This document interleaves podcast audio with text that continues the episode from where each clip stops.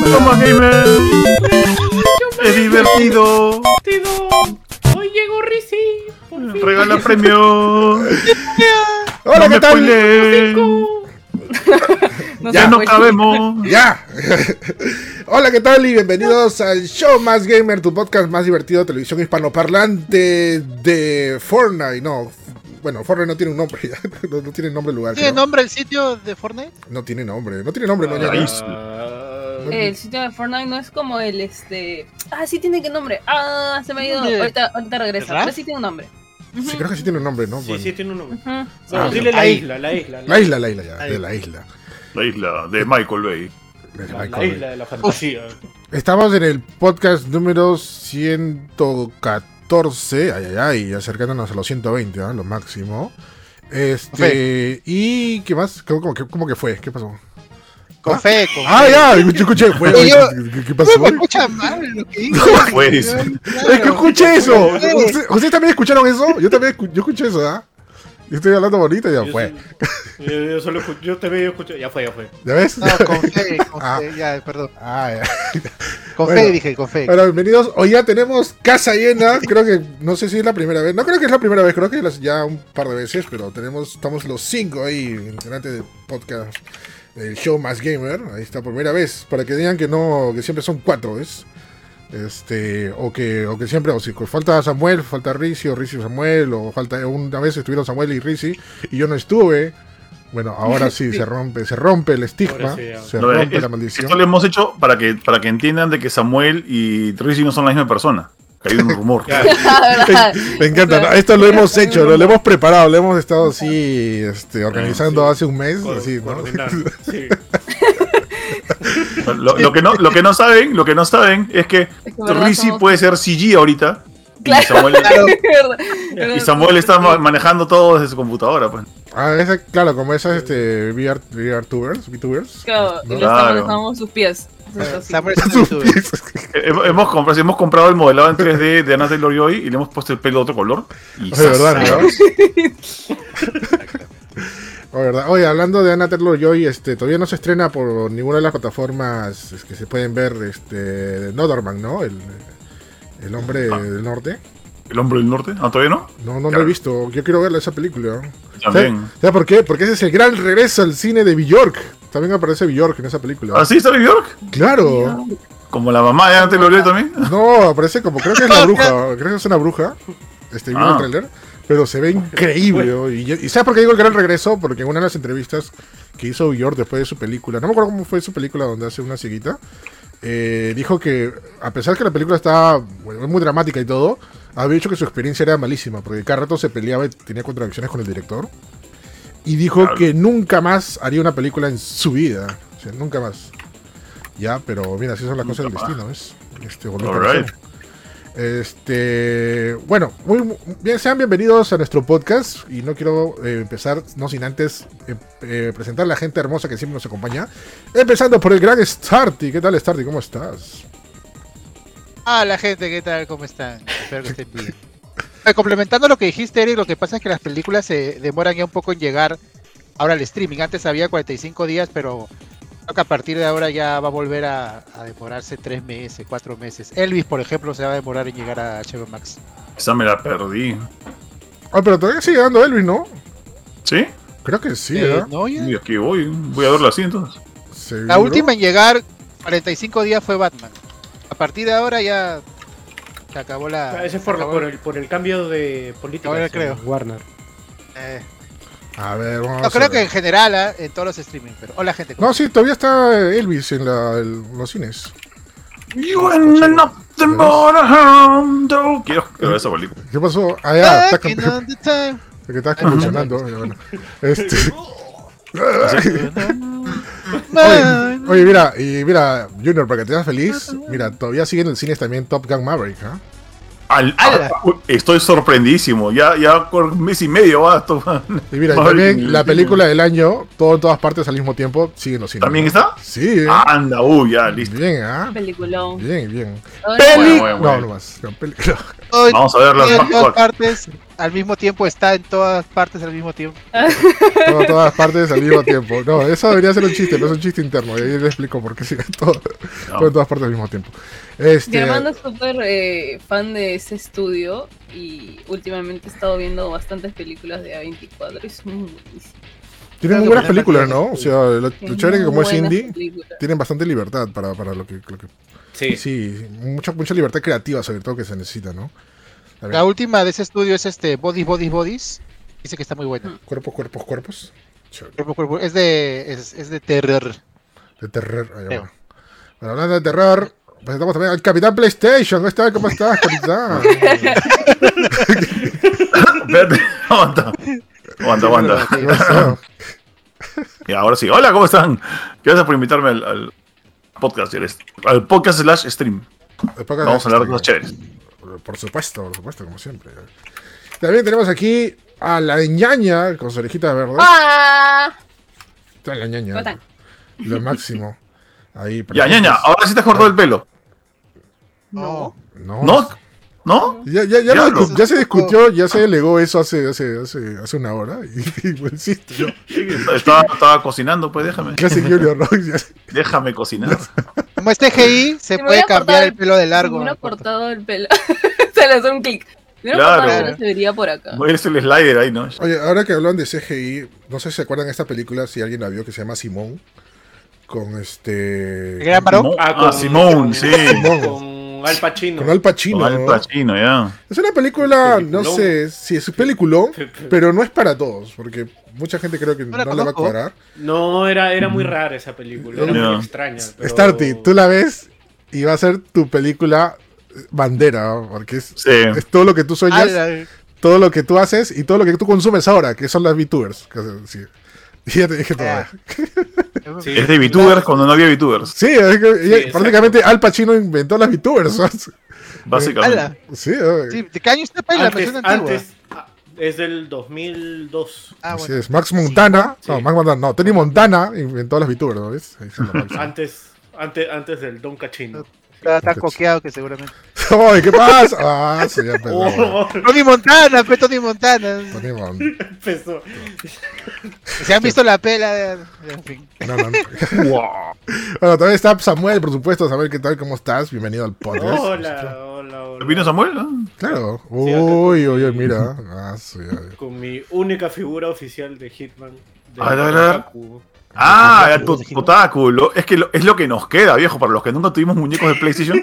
El Totaku es lo único que existe, pues ya nave de Waipa o muñeco de Parapa, ¿no? Costó 6 euros, el equivalente a 20 soles. ¿Está bien? Tranquilo. Soles. ¿Está bien? Tú cobras en euros, está bien. Sí la he visto, Simón, sí la he visto. Simón. Es Simone, creo que es. Simón. Es S1M0. Sí. N. ¿De qué? Se supone que es una chica hecha en CG. Uh-huh. Es una chica hecha en CG, sí, claro. Una pela. No, muy buena película. Creo que cada rato lo pasaba en HBO en cable, ¿no? Sí. Ahora la compararon en su momento con Macros, Macros Plus, pues es la que sale. No, ¿cuál es la que sale al ídolo virtual? Macros ¿Cómo Plus, se atreven ¿no? a hacer eso? Macros Plus, pero ¿cómo se atreven? Se comparaban porque la escena de la pantalla gigante es parecida. Ay, bueno, hay 5.000 escenas de pantalla gigante también. Bueno, sí. Bueno, gente, empezamos el podcast con sorpresitas que han pasado en la semana, que tiene que ver con THQ o THQ Nordic, que hizo un showcase. Este showcase ya estaba anunciado antes o fue sorpresa. No, sí anunciaron. No, ¿no? Ya anunciaron. 10 de agosto fue, ¿no? Solamente que nadie le hacía caso al pobre THQ Nordic. Ay, sí. No, que hace ese evento. Pero también cómo se le ocurre hacer una presentación en agosto, ¿no? Y mira, en agosto, o sea, lo haces mucho después de la temporada de 3 con Amnesia 3 y mucho antes del Gamescom, o sea, no te pases pues, o sea, ¿qué no, y aparte, que nadie te vea, ¿no? Y aparte, eres THQ, ese es la el problema. Exacto, por eso digo, ¿qué quieres? ¿Que nadie te vea? O, no amas a tu... Debe ser lo mismo que trajeron papá youtuber, pero bueno. De los nuevos creadores. Ese va a ser mi chiste de toda la vida, gente. Hasta ahora no puedo creer que una agencia prevé el estreno de una película peruana en la misma fecha de una película de Avengers. O sea, no te pases, pues. Y después dicen... No, sé. Encima Endgame creo fue, ¿no? Era Endgame, sí. No, es el osado, ¿eh? Endgame, sí. Es el osado. Sí, o sea... Ese, y bueno, lo más grave es que quedó en segundo puesto de lo más visto en Perú. Sí, pues sí, pero bueno... Bueno, sí. Eran dos películas nomás que estaban en todo el Perú también, pues creo. ¿No? No, en lo caso, acá todavía no agarramos la costumbre de, ponte, ninguna casa productora ha hecho esa payasada que hacen en Estados Unidos de la película que destronó Iron Man, porque fue la primera película que vendió más que la última semana de la película que vendió más todo el año. ¿No sé, viste esa vaina? Sí. Ah, sí. O sea, sí, es como claro, que todo el año vende Avengers. Y de repente la semana que ya no vende nada, porque ya se agotó, se agotaron las entradas y ya la gente no quiere ir a verla. Al día siguiente sale Scary Movie 5 y la película que destronó Iron Man. Scary Movie 5. Ya bueno, no me quiero ir más allá porque quiero preguntar cuántas Scary Movie fueron, pero creo que fueron 6 nomás, ¿no? Pero bueno. Fueron 5. Pero 5. ¿No más? Son buenas hasta la 2 para mí. La di... No, espérate. Que no son buenas o no son 5. Ninguna de las dos. O la 2 cosas. 5. Bueno, a partir de la 2 ya se fue el diablo. La 5 es cuando parodian a la maldición, pues, la grunge, la japonesa. Yu-Gi-Oh, la japonesa. No, esa es la 3. Sí. No, esa es la 3. No, ¿qué hablas? La 3 es Yu-On con la Guerra de los Mundos. La 3 es el aro. ¿La 3? Ah, sí, la 4, la 4, la 4. La 4 es Yu-On. La 4 es Yu-On con la Guerra de los Mundos. ¿Y la 5 cuál es? La 5 creo que es Actividad Paranormal. Sí, Actividad Paranormal. Ah, ya, donde sale el meme que está llorando, me duele, me quema, me lastima, ¿no? No, esa no es esa no es Scary Movie. Esa es otra. Esa es no me acuerdo, pero no es Scary Movie. Esas son dos. Esas son dos. Me duele, me lastima. Ahí se burla. Ahí se burla Anabel. Ah, ya, mira, perdieron para Anabel. Escúchame, Scary Movie 3 es un mate de risa, ¿sabes por qué? Porque lo escriben los guionistas de ¿Y dónde está el piloto? Claro, pues, y también está. Tiene todo el humor. ¿Está todavía? Y está Leslie Nielsen también. Y está Charlie Sheen. No salen los hermanos guayas, pues sale nomás la flaca y la morena. Ahora, los guionistas de donde se piloto están vivos. Pero sí, ¿no? Claro. Pero desde los 70 hacer esa vaina. ¿Qué tiene que ver? Yo Lucas sigue vivo también.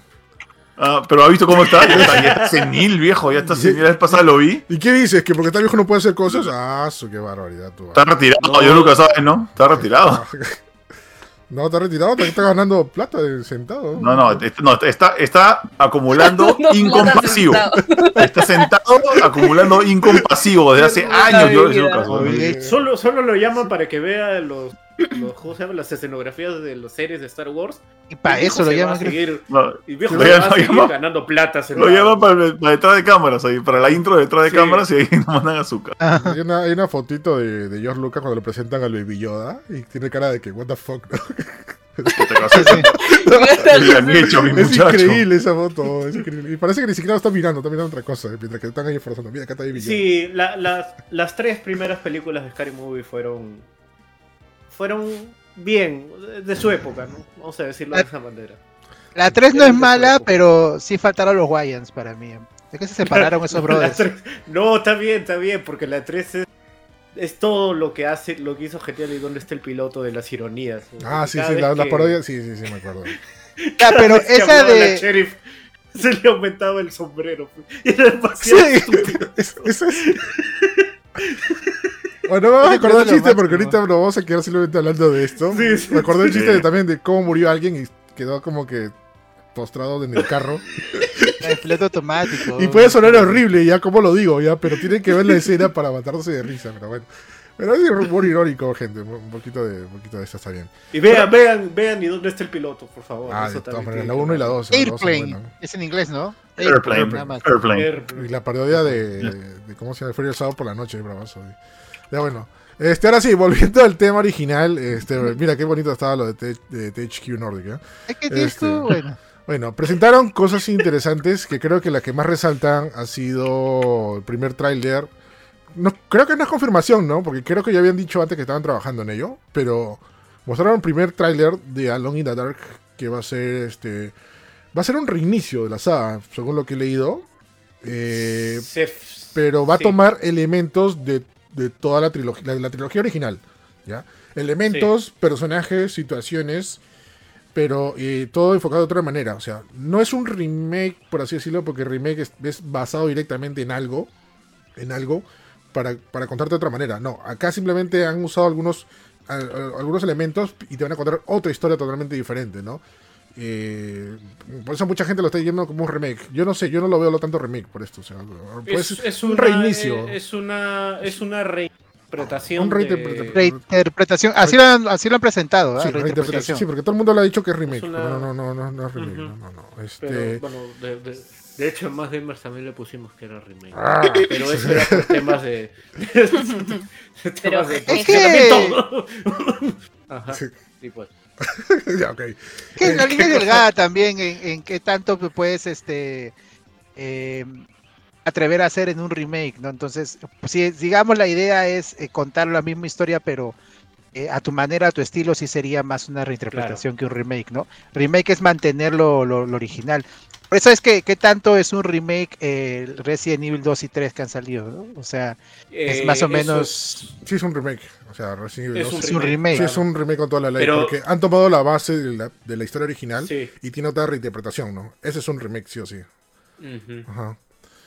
Ahora vayan por ese camino los de Alone in the Dark, ¿no? Tal vez por el... De hecho el primer tráiler de Alone in the Dark, o sea... Hay un chévere el tráiler, Resident Evil 2, es Resident Evil 2 remake, sí, esa vaina. Y está muy bien. Muy inspirado, recién. Se nota que muchos estudios han tomado en cuenta lo que se hizo en los remakes de Resident Evil 2, sobre todo el 2, que es el que más sorprendió a todos. Y por ejemplo, ahora el próximo año vamos a tener Dead Space, ¿no? O sea, hay que agradecerle bastante al remake de Resident Evil 2. Y el otro de Space también. El que el bueno. Joder, ¿cómo que el bueno? Todavía no se sabe. Es que... Todavía no se sabe, pero justo cuando presentamos los dos trailers y hablamos de las presentaciones, la gente está más emocionada por Callisto Protocol, ¿eh? Claro, porque sale antes, pues, ¿no? Y es nuevo, aparte. Es nuevo. Y hay más material. O sea, se ve más material de eso, pues.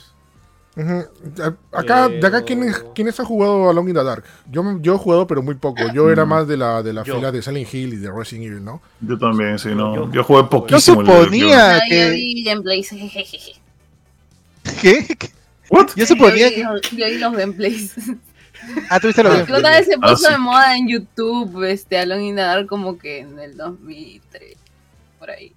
Y nada, lo vi, nada más. Porque no sabía dónde jugarlo. Sí, porque el primero es de 3DO, ¿no? Creo. No, el primero es de PC. Sí, el primero es de PC. El primero es de PC del 92. Ese sí lo jugué, por ejemplo. Jugué una demo que... O sea, de niño me daba miedo, pues, ¿no? Paso. Pero ahora tú lo ves y te da risa, pues, ¿no? Como se ven los modelos 3D. Se ve, de hecho, medio bizarro igual, ¿no? Tenía su cosita, sí, se ve bizarro, ¿no? Se ve bizarro igual. Bizarro. O sea, yo jugué poco el primer Alone in the Dark que jugué fue el que creo que todo el mundo lo jugó, es el de Play 1. Uh-huh. El original, como también lo dicen, aunque hubo anteriores, otros títulos anteriores. Pero no me llamó mucho la atención, ¿ya? O sea, no sé por qué. Creo que porque ya venía de haber jugado Resident Evil 1 y 2 y Silent Hill, ¿no? O sea, sentía que de repente su narrativa terrorífica de los juegos que mencioné era más fuerte, ¿no? Y más concisa, ¿no? En cambio, en Alone in the Dark era más como que una fábula oscura, una cosa así. No sé si también... Claro, lo que pasa es que Alone in the Dark es el abuelito de los survival horror. Sí, o sea, es el que popularizó el género. Entonces, en base a eso, Shinji Mikami, me voy a robar lo que dijo Junior en su podcast, Shinji Mikami dejó de hacer la tropa Goofy y se puso a hacer, pues, Resident Evil ¿Cosas turbias?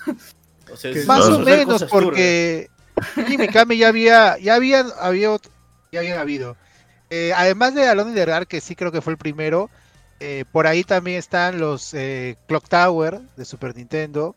Claro, Clock Tower también. Sweet Home, que es un juego de NES, me parece, que también está ahí metido Shinji Mikami. Shinji Mikami, para hacer Resident Evil, es un proyecto que le demora como 4 años. Y por eso, pero sí, o sea, ya había con las nuevas tecnologías, sobre todo con la tecnología CD, PC y todo, ya había, digamos, unas ganas de, ahora vamos a contar una historia de terror en un videojuego, ¿no? A ver qué tal sale, ¿no? Ya podemos hacer gráficas un poco más trabajadas, ¿no? Ah, no, de hecho que sí, ¿no? Pero las mecánicas ya las tenía en la mente Shinji Mikami, ¿no? El otro día cuando jugué la tropa Goofy, si tú quitas a los personajes, no sé, de Goofy y Max y pones a Resident Evil, calza perfecto, brother. O ¿qué sea, hablas? Dude, analiza los puzzles de la tropa Goofy. O sea, mira los bien. Ok, los puzzles. Claro, estoy hablando de las mecánicas, por eso dije, estoy hablando de las mecánicas. O sea, no olvídate de... Max ahí. Claro. O sea, sí, no, dije, pero ahí tira barriles. Ya, bueno. No, pero mira, o sea, esas mecánicas, o sea, ya las tenía en mente. O sea, simplemente transformó eso y lo adaptó a un juego de terror que también calza perfecto, ¿no? Que respete su género, porque... de repente Tropa Goofy queda bien como un juego, no sé, de aventura, más o puzzle, por así decirlo. Pero creo que de eso agarró inspiración, ¿no? Para poder hacer, y le dieron más libertad con un juego de terror que Resident Evil, ¿no? Alone in the Dark sí pone las bases de cómo es un survival horror, y entrar en las habitaciones, y buscar cosas y ir resolviendo puzzles. Y la cámara. O sea, la cámara en un ambiente 3D, ¿no? Y eso es vista en tercera persona también, ¿no?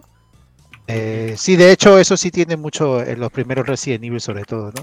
El tráiler se ve, pues, bastante chévere. A mí me gustó mucho el tráiler de este nuevo juego. ¿Quiénes son los que están haciendo, Eric? Creo que sabías algo de eso, que se llama Paces Interactive, pero ¿ya han trabajado en otros juegos antes? ¿O que están haciendo esos nuevos Alone in the Dark? A ver, ahorita ¿no son los de Amnesia? No. No, son los de... Está escribiendo la historia. Son los que escriben la historia solamente, o sea, Amnesia y Soma. Pero, ok. Pero la Amnesia estaba ZZ, el último, ¿te acuerdas, Yaya? El último... No, sí, malazo. Sí. Amnesia es... Me da pena porque lo reventaron bombos y platillos y... Es que el primero fue demasiado. Sí, se fue el diablo. Sí, es un poco aburrido. O sea, no era lo que te prometía. O sea, full terror, full momentos de puzzle. O sea, no. O sea, para ser sincero, yo no había jugado los anteriores a Amnesia.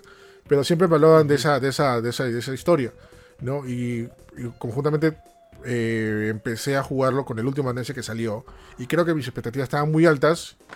Y no me agradó lo que jugué. O sea, Amnesia, no, el primer Amnesia sí me hizo sentir muy incómodo. Sí, todo el mundo me dice que juegue el primero, que me olvide de eso incluso. Sí, era muy particular. Pero vamos a ver qué tal le sale con este Alone in the Dark, ¿no? O sea, como ya dije, los primeros datos que han dicho oficialmente es que este es como que un reinicio de la saga, toma elementos de la trilogía del juego original, con situaciones distintas, ¿no? Pero por lo que se ha visto en el tráiler parece que mantiene, ¿no? La esencia de los Alone in the Dark que se esperaba, ¿no?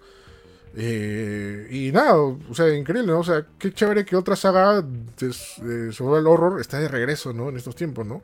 Una saga... Menos Silent Hill, ¿no? No le digas. Pero es la verdad, o sea, lamentablemente, o sea, Silent Hill no va... No regresa ni va a regresar, creo, o sea, no sé, yo la estoy tirando barro, o sea, por ahí hay rumores, pero falta... Cada rumor se desinfla, ¿no? Al momento nada más, ¿no? Pero bueno, está bien, o sea, lo que esto se puede servir también es que sirva como inspiración también y sobre todo más más empuje para que de repente saquen un nuevo Silent Hill, ¿no? Podría ser tal vez, ¿no? O sea, déjame soñar, ¿no? Podría ser, ¿no? O sea, ya mira, ha regresado Fatal Frame, está regresando Alone in the Dark. Bueno, Resident Evil nunca se ha ido. Por ahí había otro juego más que había regresado, pero no me acuerdo. Voy a regresar Dead Space, ahí está, Dead Space. Ya, entonces, Dead Space gozo. Ya pues, Silent Hill algo debería hacer, ¿no? O sea, no entiendo Konami qué quiere, ¿no? O sea, o sea, si no quiere hacer nada, que lo venda, ¿no? Mira, ya sería el colmo que regrese, no sé, pues, Clock Tower antes de Silent Hill. Fe. Sí, eso sería. No me sorprendería, de verdad, eso podría pasar, ¿no? Estaba revisando quienes habían sacado los juegos de Alone in the Dark, los sacó Infogrames, y hasta hace poco tenía la franquicia Atari, y se la vende a THQ Nordic en el 2018. Claro. Quería saber si otros juegos los había hecho THQ, pero no, este va a ser el primer juego de... porque THQ compraron los derechos. Lo que pasa es que Atari conservó los derechos cuando Alone in the Dark hicieron un reinicio en 2008, que el juego salió malísimo, horrible salió ese juego, y de ahí intentaron hacer uno en 2017 que era una especie de Left 4 Dead. Que... Hubo uno para Play 1 que creo que estuvo más o menos, en New Nightmare. Ese creo que era Play 2. Y uno Play 2. Play 2. Sí, ese más bien me sorprende porque no lo he jugado, pero me sorprende que mucha gente cuando hemos publicado la noticia, o sea, hable de ese juego, ¿no? Por mí, o sea, ni por acá se me pasa que mencionen a Alone in the Dark, pensé que no le iban a hacer caso, ¿no? Pero, gracias. Sí, pues, pero bueno. Bueno, sí, bueno, vamos a ver, bueno, mucha gente que es fan de Alone in the Dark está súper feliz, otros no tanto, para variar, como siempre. Pero bueno, al menos está de regreso, ¿no? O sea, por ese lado deberían estar felices mucha gente, ¿no? Rapidito quiero hacer menciones, algunas cosas interesantes también que han mencionado en el THQ Nordic Digital Showcase. Ajá, por ejemplo, presentaron, bueno, creo que ya había un tráiler, o ya era un anuncio antes, pero este es un tráiler gameplay de Destroy All Humans 2. Sí, que sale el 30 de agosto. 30 de agosto, ¿no? Otro interesante, esto es otro remake que está haciendo, que se llama Gothic Remake. No conocí juego. Este juego, pero dice que es un Gothic RPG del año 2000. Sí, Gothic es un RPG así icónico de esa época. No está en mi radar, ¿no? Debe ser porque en la época de los 2000, fines de los 90, yo consumía puro RPG. Tantas cosas. Bueno, está bien lo máximo, porque yo, por ejemplo, consumía puro RPG japonés. Sabía que había RPGs americanos, pero no. Sí, yo también. En ese tiempo yo me cerraba, o sea, yo era muy fanboy, o sea, me decía, no, yo quiero RPG japonés, nomás, o sea, los Final Fantasy, Dragon Quest, era muy otaku. Sí. Todos tuvimos esa época y no era para menos porque los JRPG en ese momento. Ajá. Y había gente que me recomendaba, oye, dibuja este RPG, oye, ¿qué estudio es? Este es un estudio americano. El meme. Ajá. Final Fantasy, sí. Ya, otras menciones rápidas para hacer. También estaba una secuela, bueno, gameplay trailer de la secuela de Knife of Honor. Que se ve toda la armada ahí de la caballería. Y bueno, lo más interesante, aparte de Alone in the Dark, creo que también un nuevo juego de Bob Esponja que se llama The Cosmic Shake, que se ve bastante interesante. Los esponjas son bravazos. Sí. Son de los... ¿Cómo? No, sí, son de...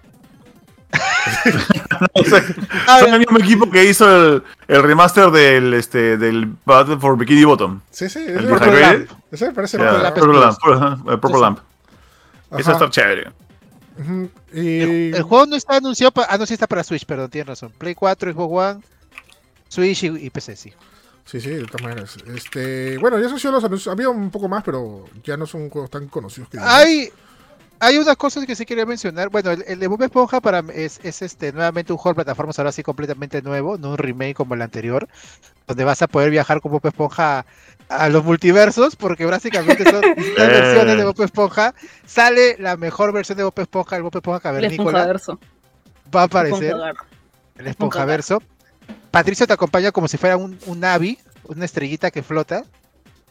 Todo el camino, así que se ve chévere. Todavía no tiene fecha este juego. Hay un juego llamado Rick Nation, o no sé cómo se pronuncia, Rick Ration, que es un juego de carros. Recreation se llama, creo. Recreation. Yeah, es un nombre bien raro. Es de los creadores de Burnout y de algunas estrellas de Need for Speed. Ya. Y es un juego que creas la pista mientras corres, algo así, Junior. O sea, es un juego que puedes crear pistas, ¿ya? Y las pistas son como que bien juego tipo indie, ¿no? Que puedes crearlas como sea, no es que tengan una estructura como que establecida.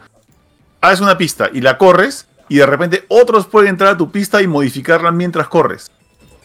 O sea, pueden ponerte una rampa donde tú no tenías rampas y estás corriendo en ella porque es un juego de mundo abierto, ¿ya? Es una cosa bien rara, ¿ya? Sí, de tiempo real, es bien, bien extraño.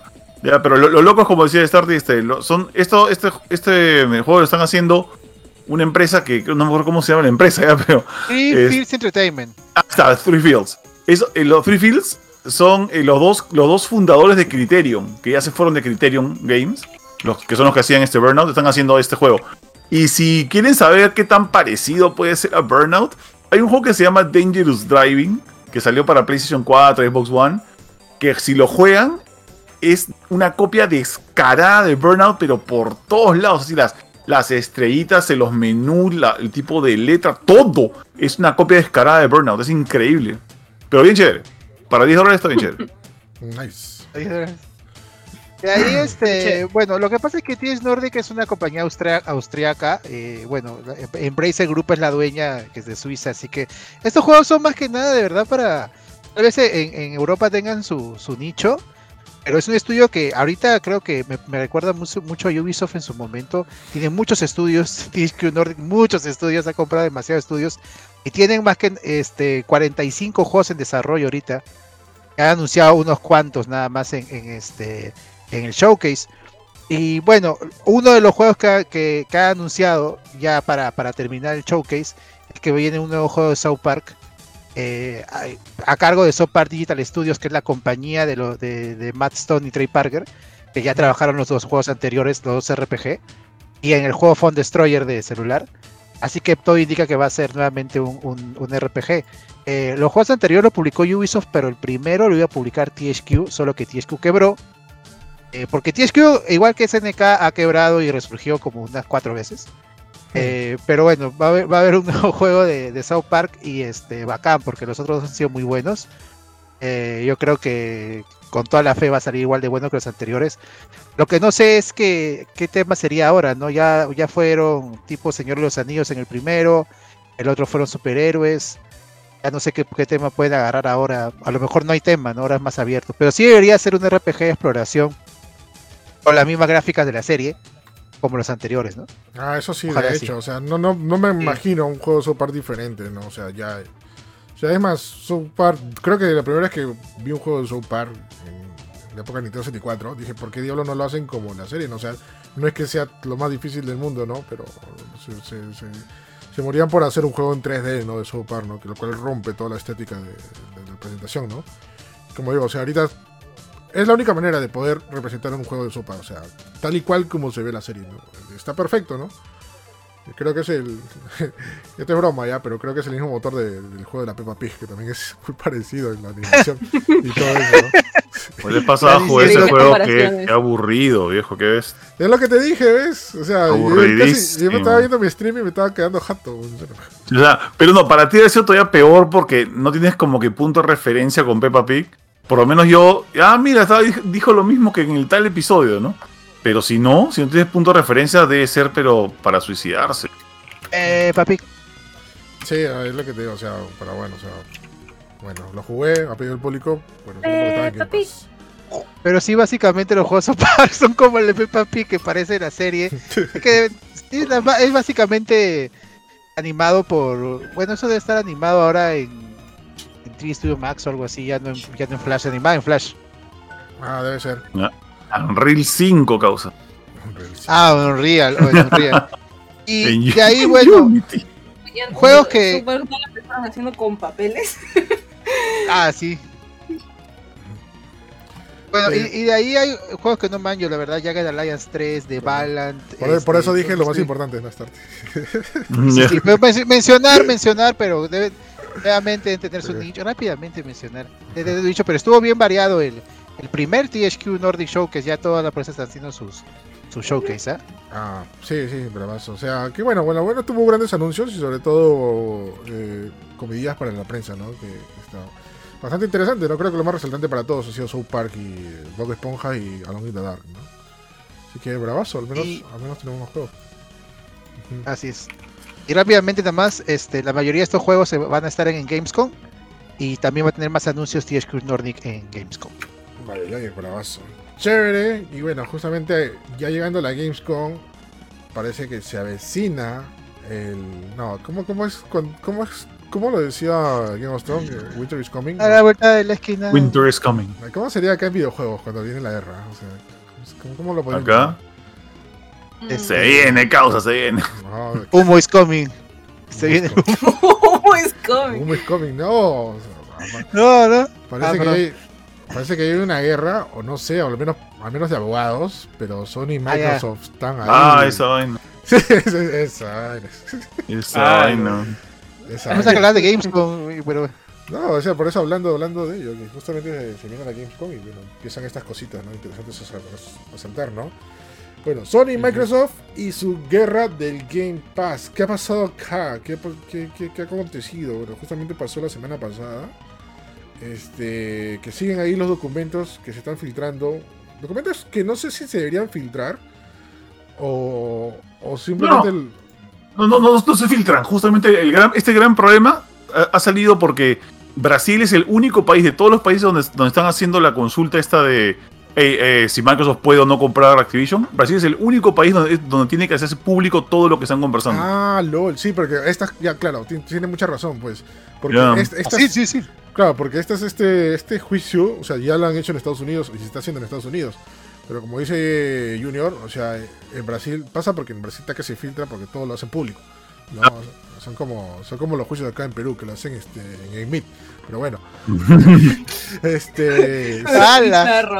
¿Has visto? Como debe ser, así, para saber quién es quién. Cuando dejan su cámara prendida, ¿no? Y hacen cositas, ¿no? Pero bueno. Están al baño. No, eso es lo menos. Se bañan, sí, bro. Juegan gatifa. Sí. Eso fue en Italia, brother. Es el primer mundo. ¿Qué ha pasado con Sony y Microsoft? Ya, estos, como ya lo dije y ya se los comenté en nuestro chat privado, acá va a salir de todas maneras un malo, ¿ah? O sea, sí o no, ¿ya? Porque Microsoft ha dicho, o ha justificado, de que Sony está pagando a las diferentes desarrolladoras para que no entren al servicio de Game Pass. O sea, eso como suena, yo no juzgo ahorita a nada, ¿ya? Pero como suena, es muy bajo, ¿ya? Es muy fuerte, bastante. Muy bajo, ¿ya?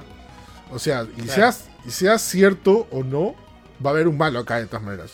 Porque uno puede ser malo Sony por hacer esas cosas, o puede ser un malo Microsoft por decir mentiras, ¿ya? Así que eso está bastante fuerte y con eso no se juega así a la ligera. Eso está demasiado fuerte. Y es algo que también ya no es... Es algo que ya viene trayendo cola ya. Porque ya se había escuchado algo parecido. Por ahí también estaba leyendo, lo leí la semana pasada. En un juicio que también tuvo con los temas de Epic y iPhone y Apple. O sea, también en uno de esos tantos declaraciones también mencionaron esto. Pero así como que a grosso modo. Pero ahora lo están volviendo a mencionar. O sea, eso ya me parece muy, muy raro, ¿ya? O sea, no sé. No sé a qué extremo pueden llegar las marcas para la competencia. O sea, ¿ustedes creen que pagar a una desarrolladora para que no entre a un servicio? O sea, como lo escuchas, es una acción muy, muy, muy desleal, ¿no? Que no solamente afectaría a la empresa, sino también a los usuarios. Es una acusación muy baja y muy fea, ¿ya? Uh-huh. Y bueno, sí, acá, como dices, puede que salga un malo. Yo pienso que hay dos, ¿ya? No creo que sea solamente uno, ¿ya? Nintendo. ¿Quieres que cuente todo el cuento? No, una parte. Que no, neck, así. Ese TurboGrafx está buscando exclusividades también. Ya, pero... Ya, sea lo que sea, esto ya es guerra, brother. Yo le digo bronca porque aún no es guerra. Esto es guerra. Esto es bacán, ¿no? ¿Cobras y leones? Esto es combate. Cobras y leones, claro. Lo decía por la época, o sea, que había guerra de consolas y antes era por publicidades y cosas de marketing y fans, ¿no? Pero ahora son las mismas compañías que se están tirando cosas, ¿no? O sea, ya es guerra, pero de otro... de otro nivel, ¿no? Pero son guerras de servicios. Guerra de servicios. No es una guerra. Claro, pero la guerra empieza cuando ya atacas a alguien. O sea, y ya acá o Sony o Microsoft están atacando, ¿no? Como digo, yo no estoy ni a favor ni en contra de ninguno de los dos. O sea, están las declaraciones ahí, pero hasta que se prueben netamente, ahí va a haber un culpable, ¿no? Ese es el tema, ¿no? Uh-huh. Uh-huh. Yo voy a decir algo muy parecido a lo que está diciendo Daniel en el chat, que dice, es diferente tener exclusividad y que por contrato no pueda realizar el servicio, y otra es que no exista contrato y paguen por lo bajo para evitar el desarrollo de acceso. Claro, o sea, los contratos de exclusividad que Play puede hacer con distintos juegos, está bien, o sea, ¿sabes qué? Tu juego me gusta mucho, te ofrezco una exclusividad para que el juego esté disponible en mi plataforma un año, en ninguna otra, por un año, ¿no? ¿Qué te parece? Habla. No, causa que yo quiero estar en Game Pass, ya, ahí debería acabar la negociación, pero si le dice, no, mira, no estés en Game Pass y te pago tanto para que no estés en Game Pass, eso sí es, bueno, eso es otra cosa, eso pues, eso debería ser, no sé si es legal incluso. Pero ojo, sí. No hay ningún indicio de eso, ¿saben dónde viene todo esto? No, o sea, si queremos irnos de donde sale todo este chongo, quieren ir para irnos al pasado. Flashback, ponme efecto ahí. Ya quieren que cuente toda la historia, solamente el pedacito este. Pedacito, Junior. Ya, ok, ya, bueno. La cosa es que ya, o sea, la parte en la que entra el tema de Microsoft y Play comienza de verdad porque Play hizo una tontería, ya, que es decir, pucha, quisiéramos que Microsoft no tuviera exclusividad de Call of Duty porque nadie puede competir contra Call of Duty, es un juego que es como que insuperable, no se puede hacer nada contra él. Sony no puede hacerle frente a algo como Call of Duty, lo cual es una mentira, o sea. Eso no es cierto, o sea, realmente cualquiera con creatividad puede ganar el Call of Duty con el pasar de los años.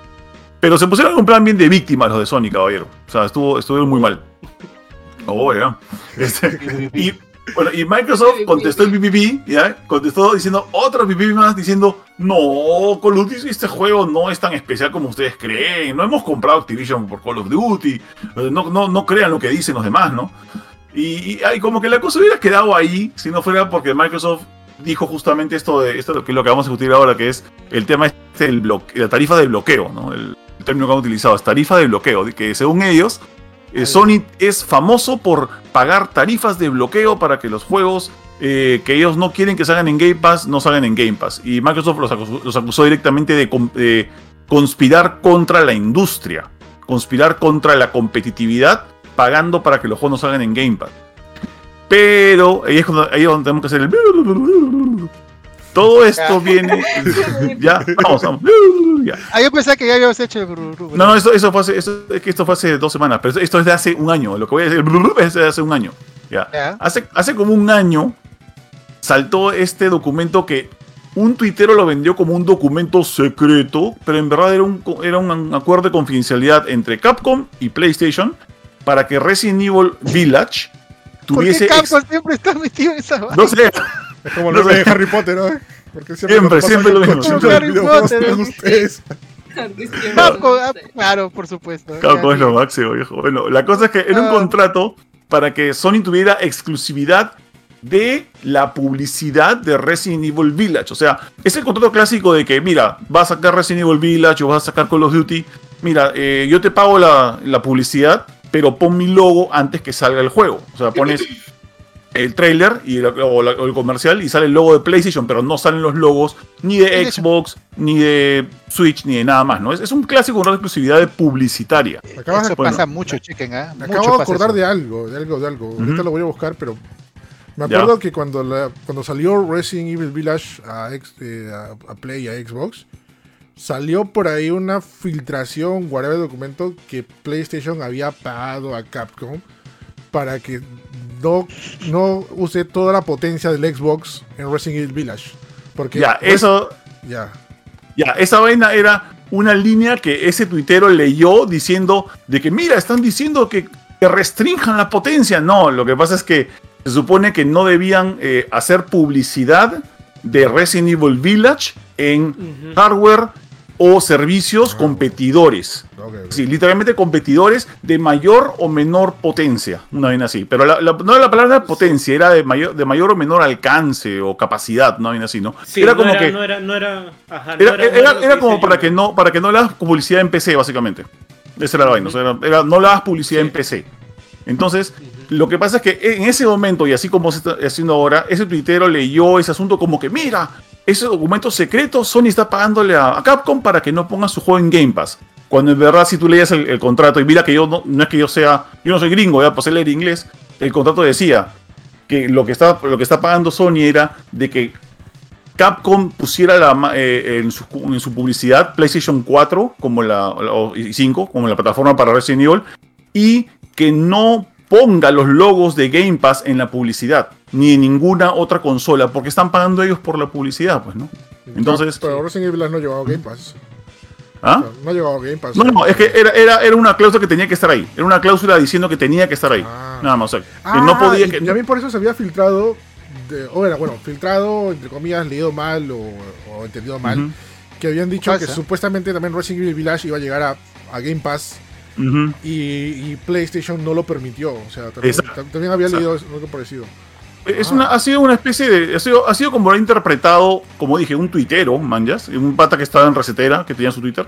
Ya. Y aparte de eso también es como este abogado, el abogado de Microsoft ha querido torcer el palabreo, en vez de decir exclusividad, porque tú pagas por la exclusividad de algo, ha pagado como que, bueno, pero si él está pagando para que algo sea exclusivamente para él, está básicamente bloqueando a los demás. Así que es una tarifa de bloqueo, no una exclusividad. Bueno, es una reinterpretación, como justamente dicen, de un documento que el abogado ha saltado.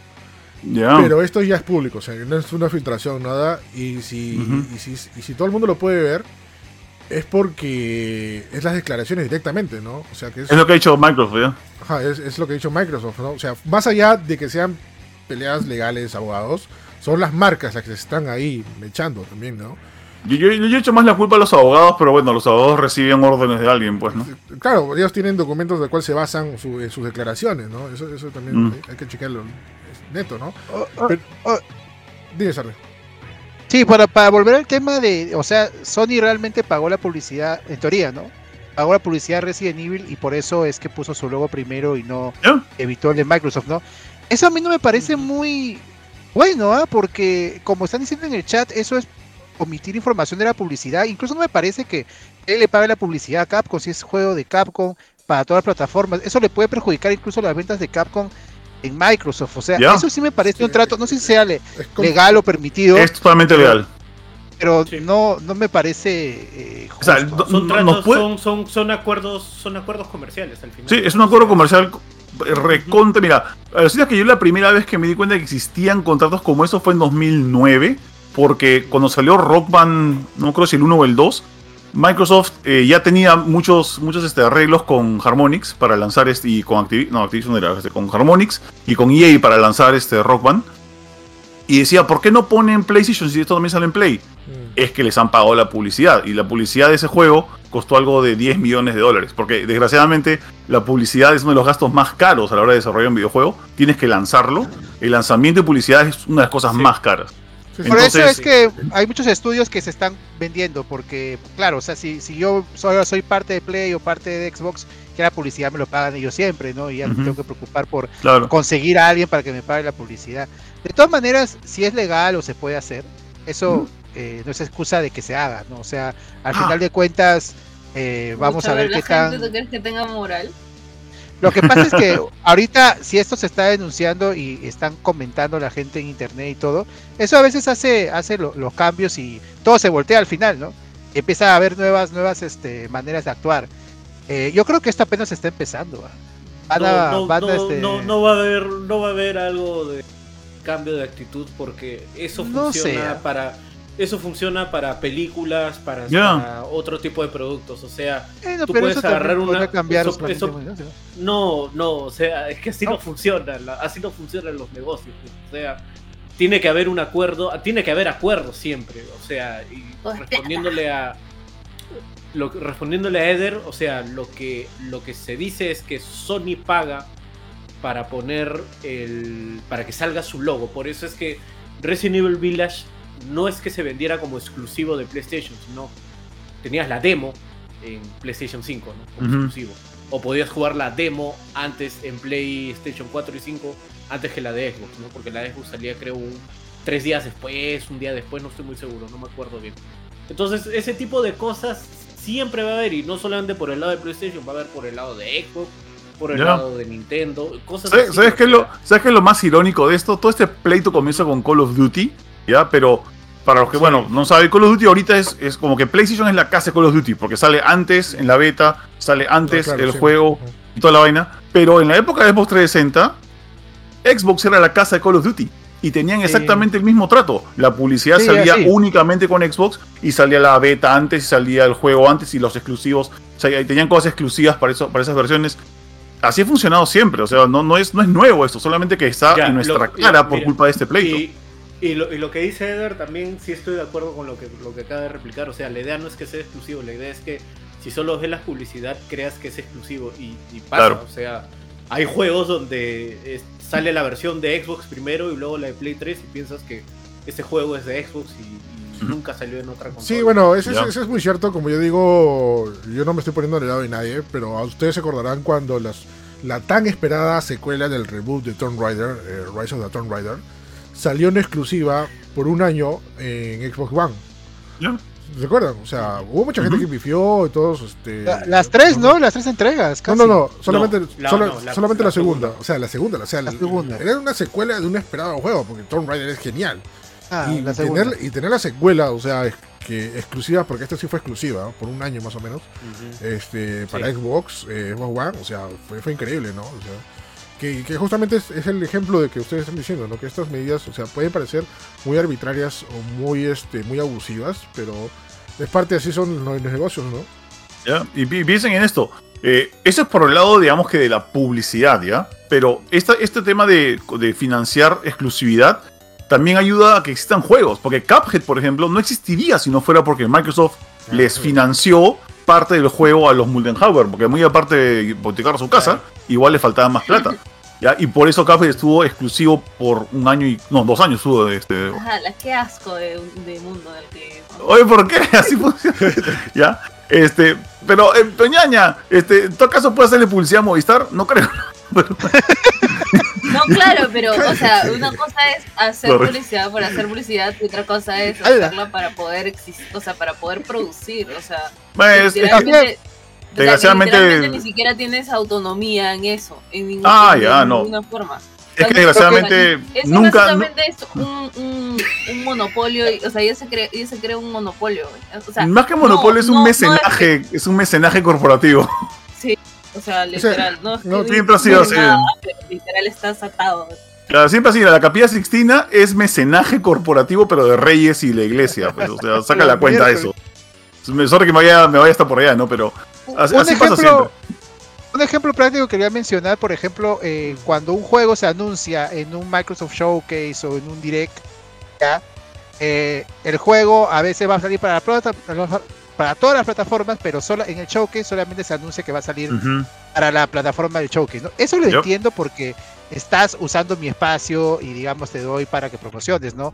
Entonces, ¿por qué vas a promocionar a otras marcas? Pues, yo sí lo entiendo, pero pagar, eso me parece hasta bien, ¿no? Pero pagar toda la publicidad para que la gente no se entere de que ese juego va a salir en otros lados, eso sí es lo, digamos... Es que no estás pagando para que no se entere. Estás pagando por un tema de publicidad que no es que, o sea, te estén diciendo... ¿Pero con qué fin lo haces? Escúchame, no estás pagando para que no se enteren, ojo, ¿ah? No es que no pagues, no es que pagues para que no se enteren, estás pagando para tener más notoriedad en otra plataforma. Pero en verdad, el trailer de los juegos, el trailer de Call of Duty sale con todos los logos, si te vas a la página de YouTube. Sale con todos los logos de Call of Duty. Sale con todos, pero tienes que ir si vas a la página de Call of Duty, pero si solamente la ves en Play. No, es que si estás suscrito a PlayStation, solamente vas a darle Play. No, eso pasa a Starty, porque también cuando tú te vas a la página de Xbox, sale con Xbox, te vas a la página de Nintendo, sale con Xbox nomás. Sale con Nintendo, hay muchos juegos que también... Claro. Sí, normalmente... o sea, no, justo, No acudo solamente a Play, porque ahí tienen razón, lo hacen todos. Eso es un punto muy importante. O sea, Xbox se está quejando de algo que también ha hecho Xbox. Entonces, pero el medio de esto, o sea, no es solamente publicidad, sino es la acusación directa de que PlayStation está pagando a los desarrolladores de no salir sus juegos. O sea, para Game Pass. Ese es el medio del asunto, ¿no? O sea, como eso sí. Eso es bastante fuerte, como dijimos. Puedes hacer otra cosa, la otra también. Eso ya es bastante fuerte. Esto es otro nivel y eso es una competencia muy leal. Por eso, por el momento, como dice Junior, no sabemos la reinterpretación correcta que ha hecho el abogado. O sea, es lo que, digamos, legalmente o maquilladamente se ha puesto en bandeja, ¿no? Para que todo el mundo se entere, ¿no? Pero de repente la realidad es otra, o de repente puede ser incluso hasta más fuerte, ya peor. Digamos, peor, ¿no? No, mira, lo sabemos. Alucina que si uno quisiera ponerse pesado, si Sony quisiera poner pesado, podría decirle Sony a Microsoft: me estás acusando de por lo bajo pagarle a desarrolladores para que no te, para perjudicarte.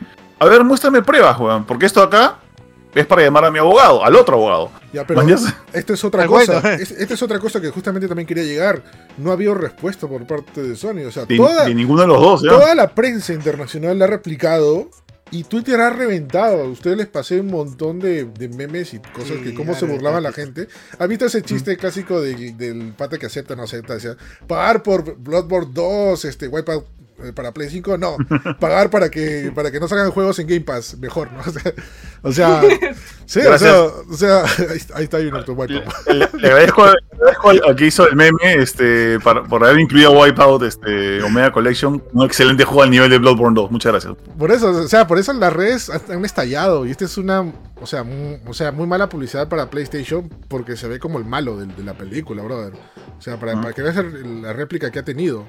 O sea, por eso digo, a mí me sorprende que PlayStation no haya respondido, no haya dicho, ni siquiera un comunicado bonito en un JPG que lo suba en sus redes.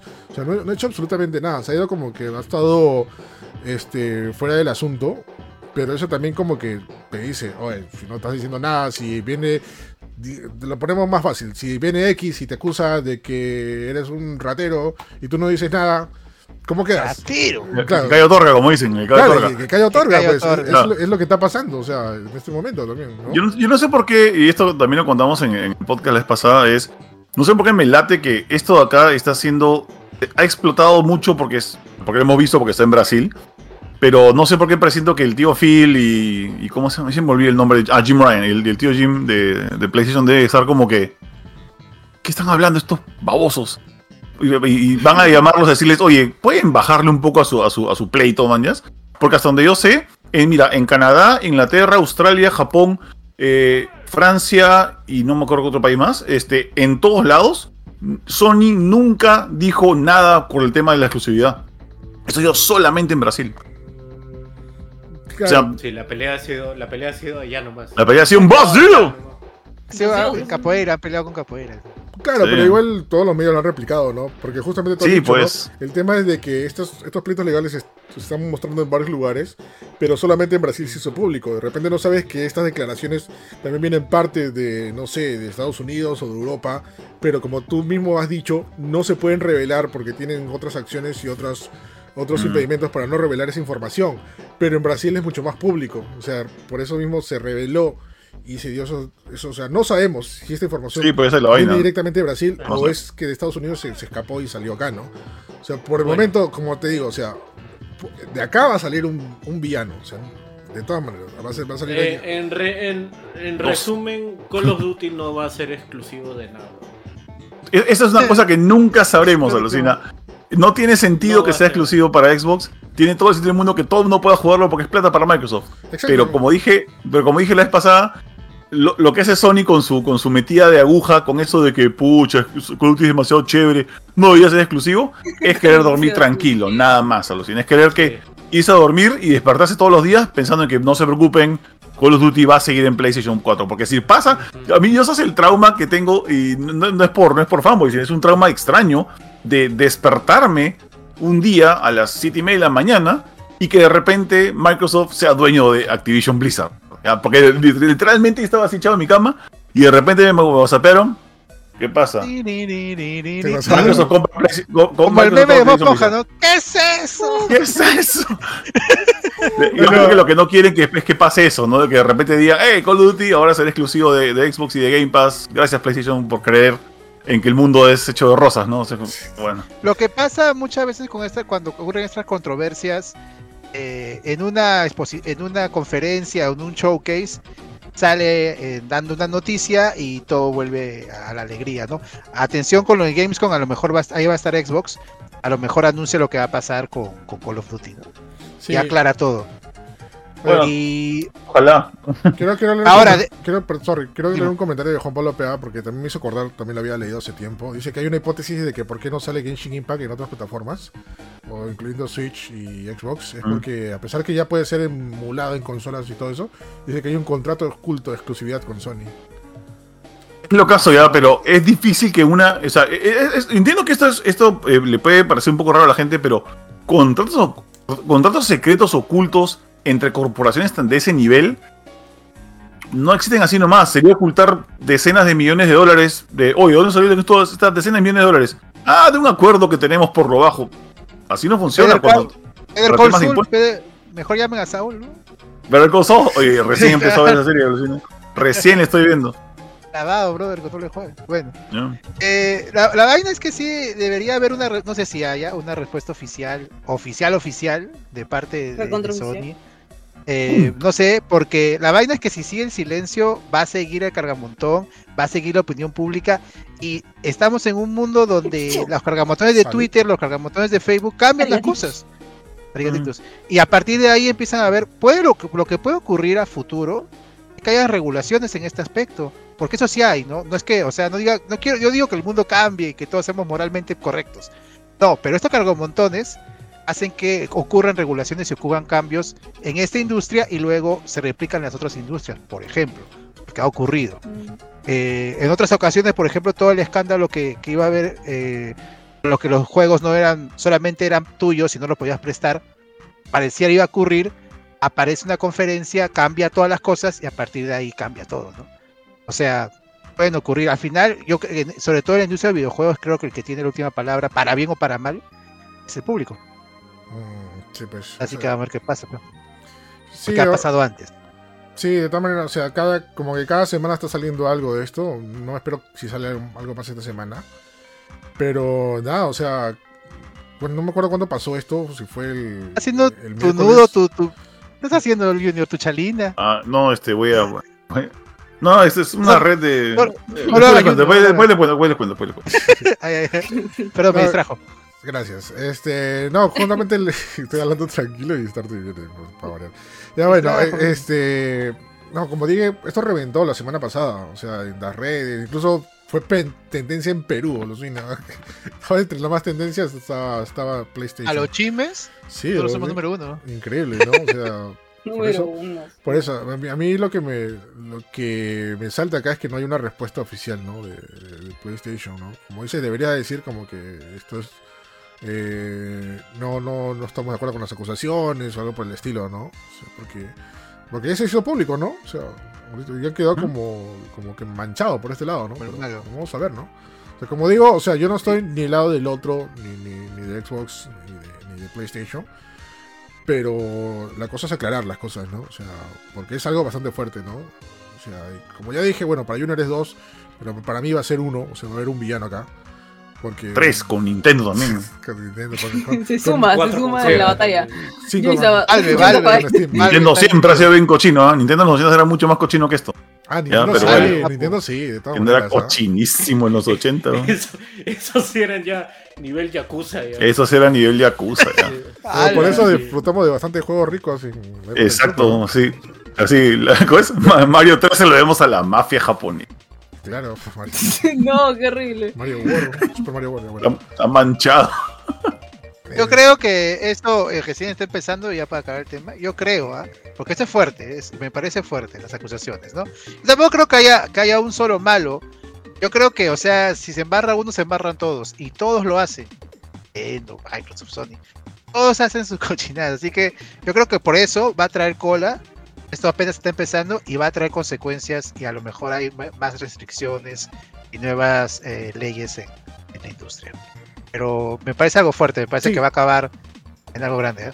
Esto es lo que has dicho, es bastante interesante, que esto podría acabar con un resurgimiento de las leyes de la industria de los videojuegos, que ya ha pasado antes, antes del 92 o 93, los videojuegos era Sodoma y Gomorra, todo el mundo podía colocar sus videojuegos como le la gana y con la sin restricciones ni nada, pero inventaron las restricciones por edades y todo eso y ya regularon, ¿no?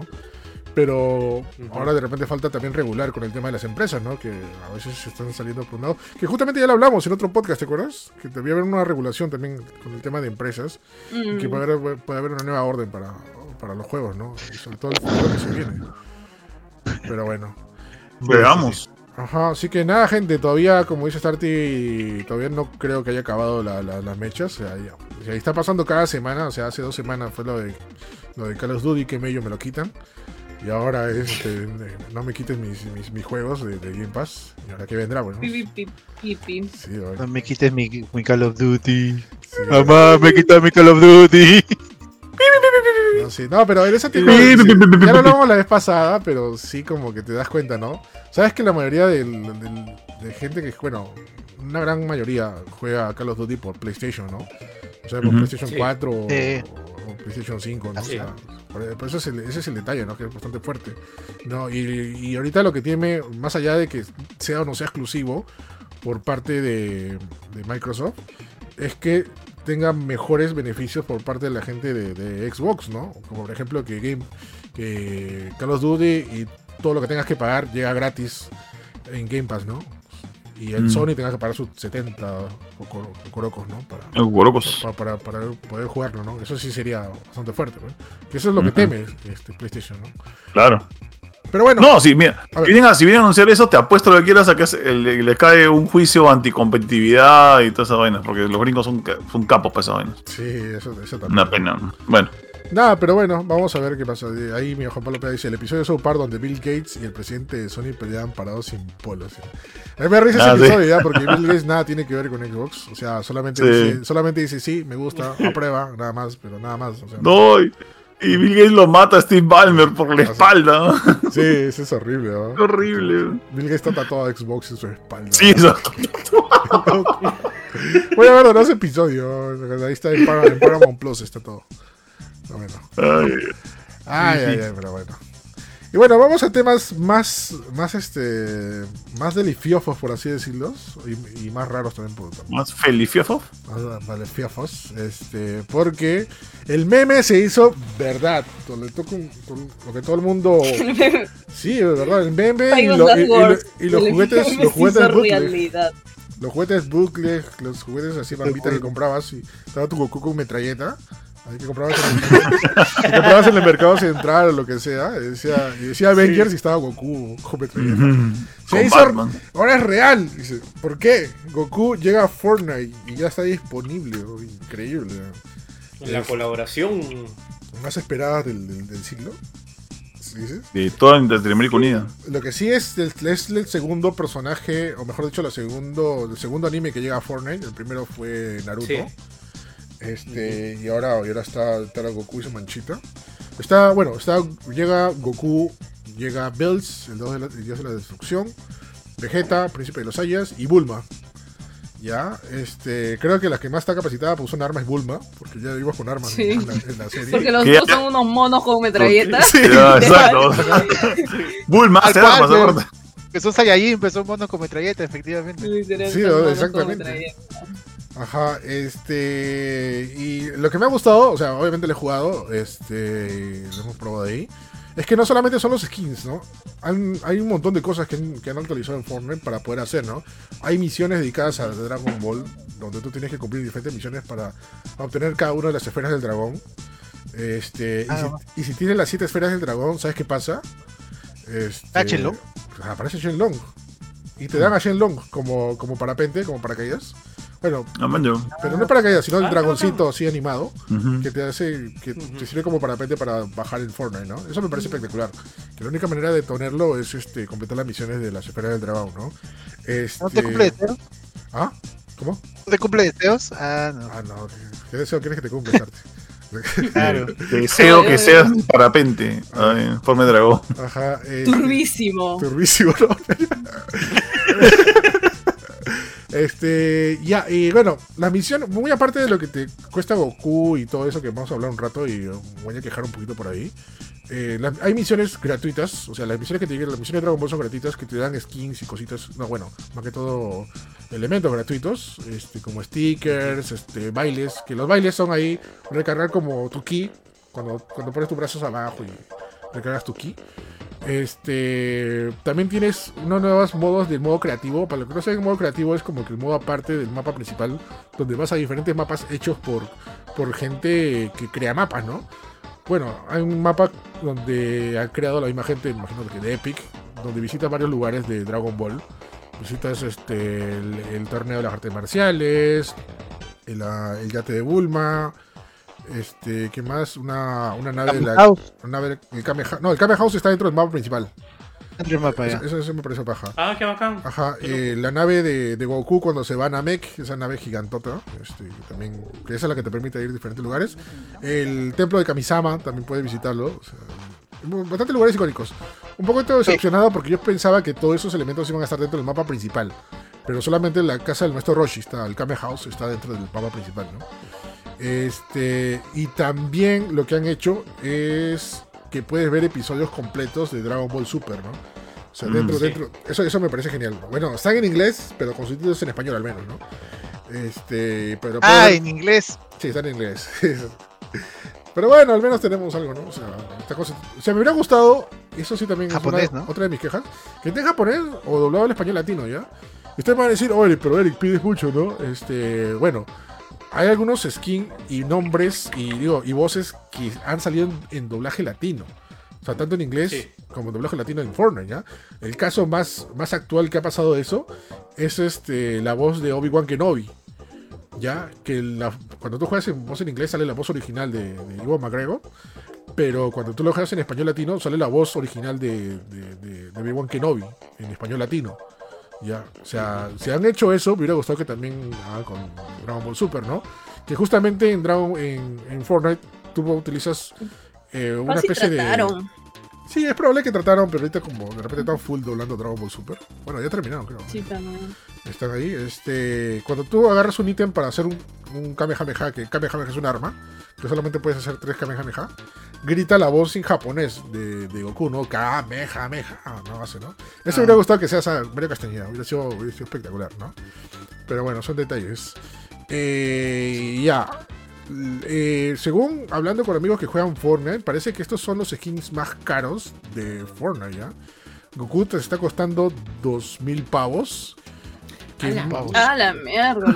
Que es más o menos 2,000 pavos, son como $20, menos de $20. O sea, menos de $20 por un skin, ¿ya? O sea, ¿ya?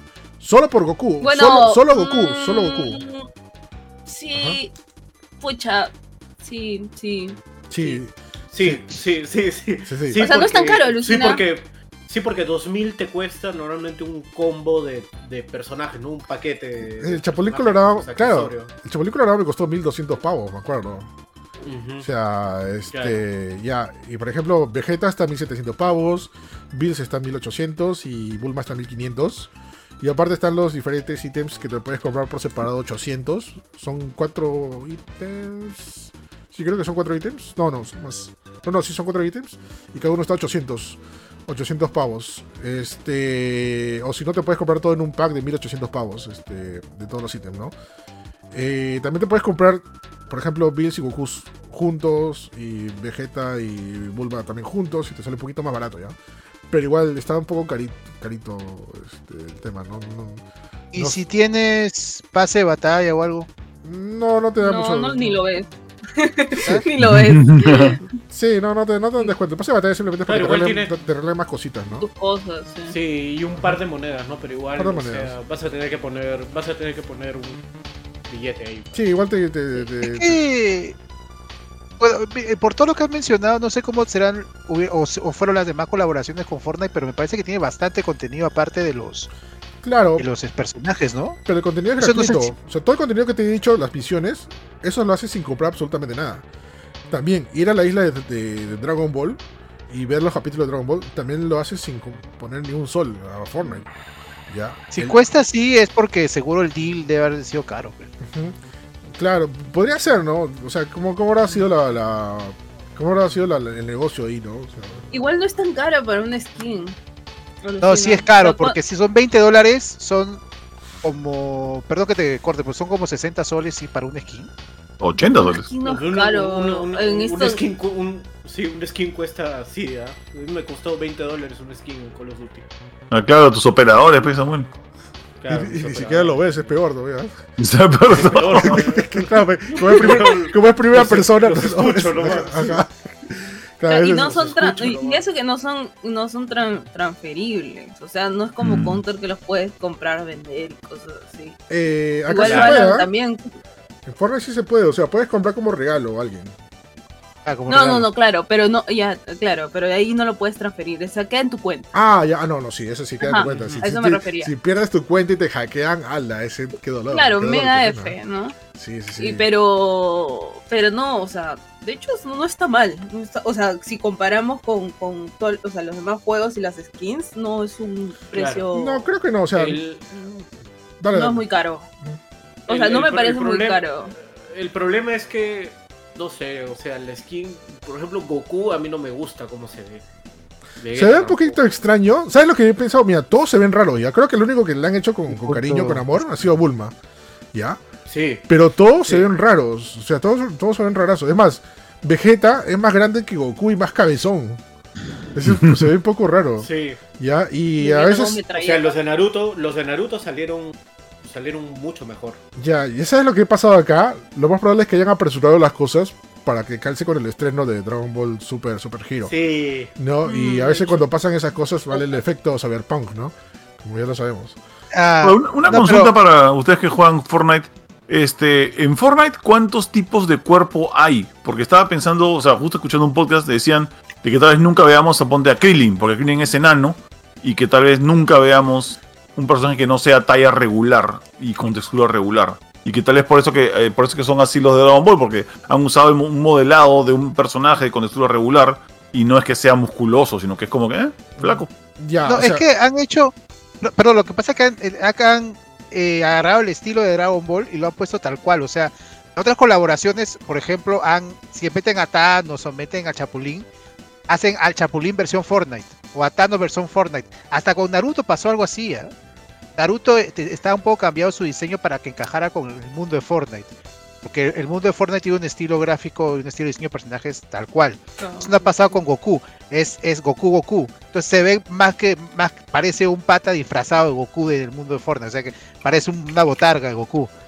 Aparece Goku en el mundo de Fortnite, no sé si me dejo entender. Se ve un poco raro, o sea, sí, Goku, o sea, respondiendo a Junior, o sea, hay diferentes tipos de cuerpo, pero no varían mucho entre tamaño, no sé, sea más grande o más corpulento, ¿no? Yeah. O sea, hay como que una base ya, pero sí se puede ver un poco más, o sea, por ejemplo, a personajes como... Hay un personaje que es un hombre fuertazo con cabeza de gato, ya, ese es un pata medio chapado, ¿ya? Sí. Pero también hay un personaje tipo anime, no me acuerdo cómo se llama, que fue para un tema benéfico, que también lo compré, que es bien delgadísima, y contrasta bastante a todos los personajes de Fortnite, ¿no?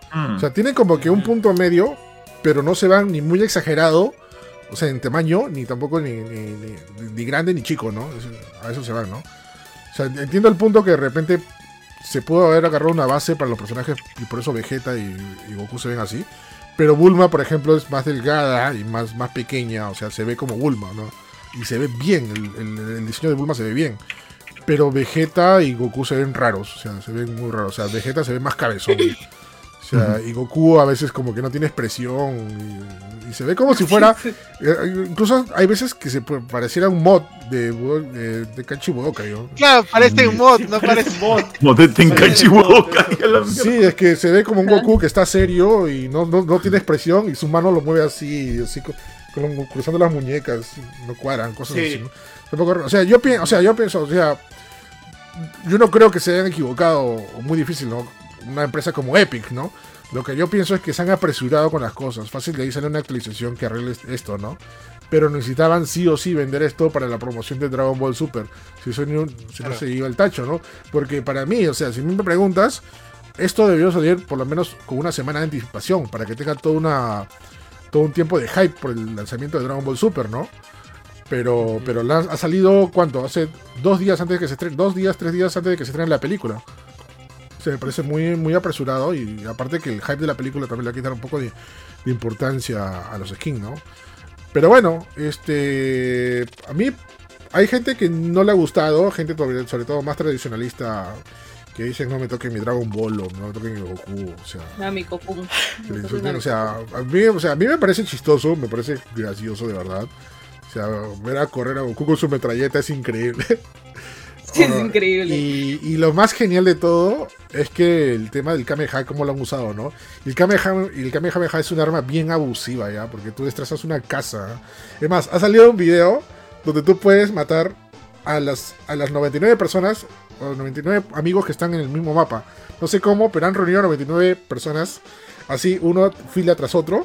Y Goku atrás ha hecho un Kamehameha y la ha matado a todos, absolutamente a todos. Ah, la mierda. Sí, o sea, el Kamehameha sí es muy, muy destructivo. O sea, según me cuentan. O sea, y esto me parece interesante ya, porque esto rompe las mecánicas y la fórmula de Fortnite, de las armas de Fortnite, porque es un arma bastante abusiva, ¿no? Muy OP, ¿eh? Muy OP, ¿no? Pero me dicen que haya habido armas así en Fortnite que están por tiempo limitado. O sea, esto también va a estar por tiempo limitado. Como por ejemplo el rayo que tenía Iron Man. Dice que Iron Man también salió con un rayo que lanzaba, claro, y también era muy destructivo dentro de Fortnite. Y te bajaba. Ajá, y te bajaba el toque, ¿no? Y ya, pues lo mismo está pasando con el Kamehameha. Y el Kamehameha es alucinante por este lado. Me puede parecer medio ridículo. Pero a mí lo que me encanta, por ejemplo, cuando estamos jugando una partida, escuchas a lo lejos, escuchas ahí, Kamehameha. Y tú corres, allá están, ¿no? Y de verdad ves a lo lejos a alguien tirando un rayazo.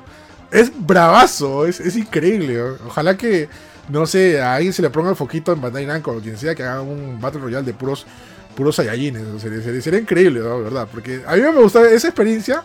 Lo vale la plata que no pensaba gastar en videojuegos este mes. Ahí está, de verdad, ¿no? Sí, de verdad. Es increíble ese lado. Por ese lado estoy feliz, ¿no? Me has hecho acordarme de un mod que sacaron hace años de Half-Life, de Dragon Ball, que se llamaba Air Defense Force. Ah, man, ya. Que era que le habían hecho todo un cambio total a Half-Life. Y podías escoger a los personajes de Dragon Ball, pues, sí, ¿no? Los podías transformar, ibas subiendo de nivel. Era un juego ahora conocido, ¿no? Un juego de cabina. Ajá, claro. Y era rarísimo, pero era súper. Me acuerdo que había mucha gente que se afanó con eso. Ahorita se me ha venido de la nada el recuerdo, ahora que has mencionado esto, de que debería haber un juego así de juntar a varios para así golpearse. Sería bravazo, ¿no? Dragon Ball. Sí, hoy voy a buscar a ver si es que todavía hay. A ver, búscala, a ver, ahí sí lo jugamos de repente, por ahí. sería lo caso. Pero Fortnite está logrando lo que antes solo se podía por mods, ¿no? O sea, Goku pelear con Hulk mientras el Chapulín ve y Ariana Grande te tira un bazucón, ¿no? Ariana Grande cantando atrás, ¿no? Sí, oye. Ariana Grande tirándote un bazucón. Sí. Y a lo mejor ahora las marcas, digamos, antes decían, no, ¿cómo va a hacer eso? No con mi producto, con mi personaje. Pero es Fortnite, obviamente, si no estás en Fortnite, es casi que por eso lo están poniendo. Ya, sí, está Air Special Force, se llama el mod. Sí, porque dijiste de Air Defense Force, pensé en mi adorado juego de matar bichos. Sí. Y casi me da un patatús. Air Defense Force, sí, pero yo también soy what the fuck, ¿verdad? Nada, gente, está bravazo. Si eres fan de... El problema es que no puedo recomendar a todos fan de Dragon Ball, porque muchos fans van a decir, ay, no, acabo de valorar a Goku con metralleta, ¿no? Pero es chistoso, para mí me parece gracioso. Yo que sigo Dragon Ball desde la época del Ñangue, o sea, de verdad me ha parecido curioso ver a Goku con metralleta, ¿no? Y esperemos que haya más colaboraciones, ¿no? De más animes, ¿no? Que se integren, ¿no? O sea, por ahí creo que el otro gran anime que podría entrar sería One Piece, ¿no? One Piece creo que está más que cantado. Me sorprende que no haya pasado Shingeki, que sí estuvo colaboración en otros juegos, creo, ¿no? Shingeki creo que estaba en PUBG. Estuvo en PUBG, ¿no? Sí. PUBG. Ay, pero no, ¿en cuál? No, pero horrible esa colaboración. En PUBG creo que fue horrible, ¿no? Sé. Se le hicieron la cara real y estaba apareciendo. En PUBG fue ¿cómo masacrar? Ah, Jujutsu Kaisen. Sí, Jujutsu Kaisen. Es que, o sea, como Fortnite está para la chibolada, tiene que ser cosas ya muy conocidas por todos, ¿no? O sea, ¿quién no conoce Dragon Ball? ¿Quién no conoce Naruto? ¿No? ¿Quién no conoce ahora, en estas ocasiones, ahora One Piece, ¿no? Y a otros animes más, para adultos como Shingeki o para más jóvenes, o más de nicho, no creo, ¿no? ¿Qué más se me ocurriría de anime? No sé, esos tres. En colaboración con Evangelion, yo voy a querer tener el skin de Azuka.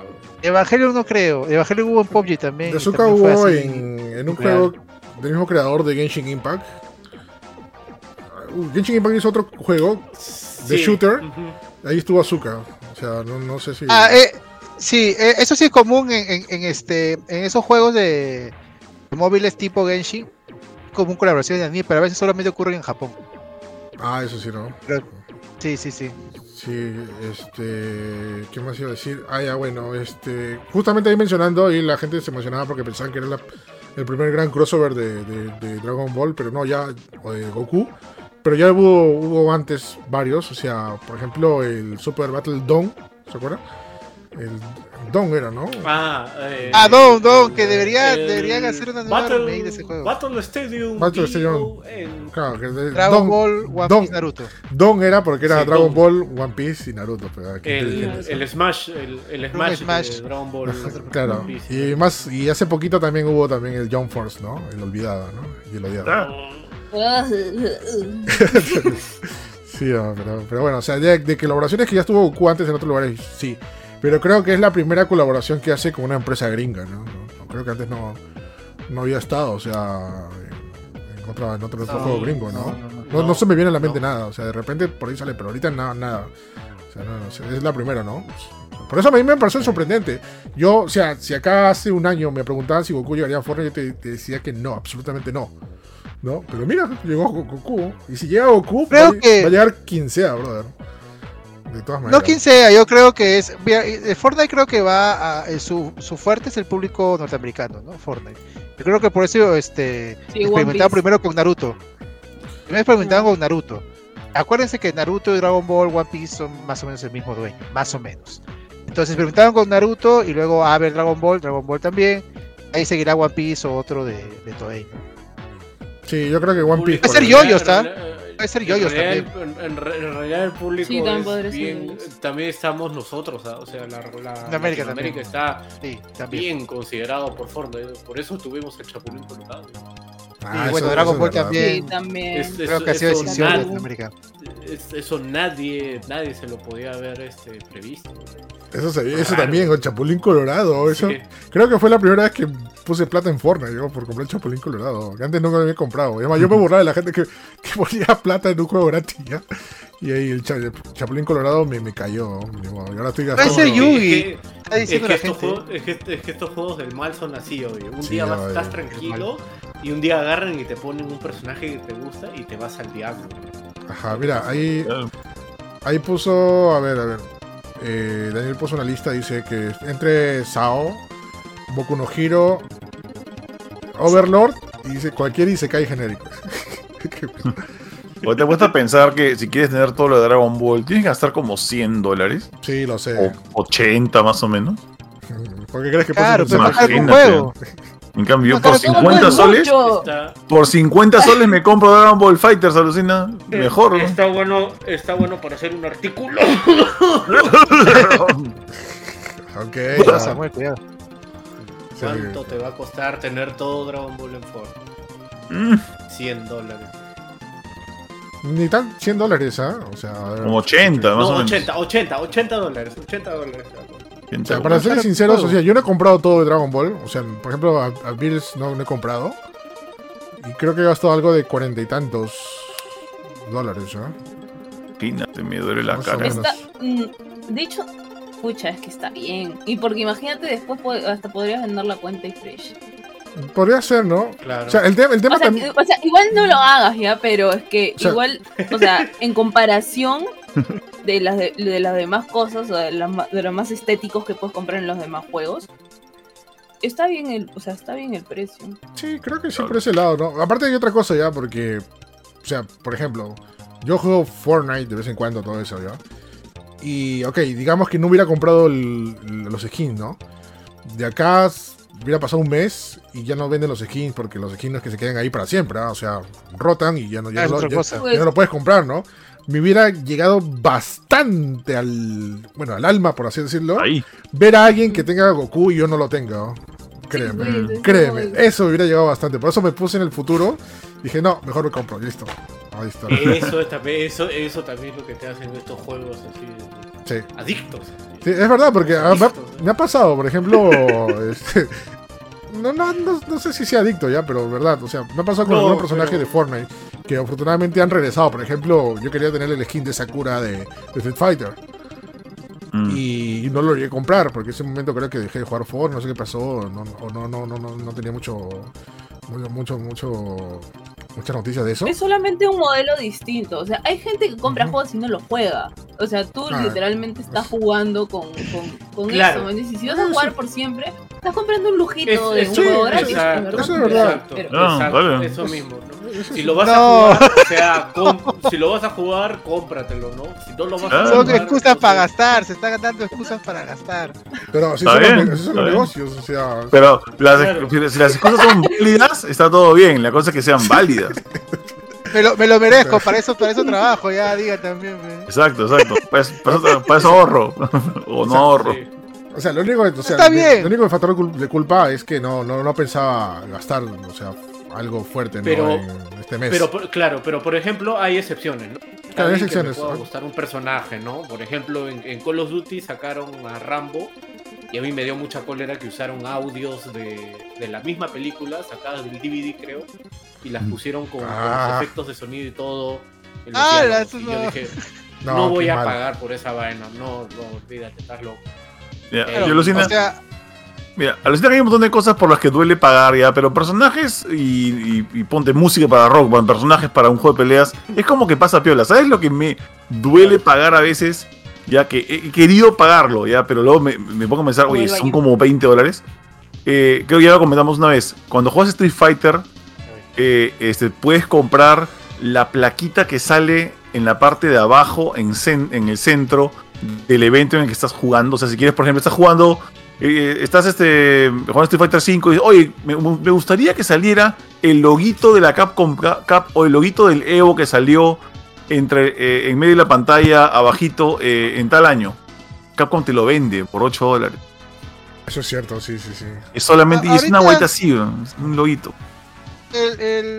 La manera de consumo de los videojuegos ahorita es como un restaurante, o sea, si quieres con extra queso, con extra salchicha, lo que sea, hagas, ¿no? Antes simplemente el juego estaba completo y se acabó, ¿no?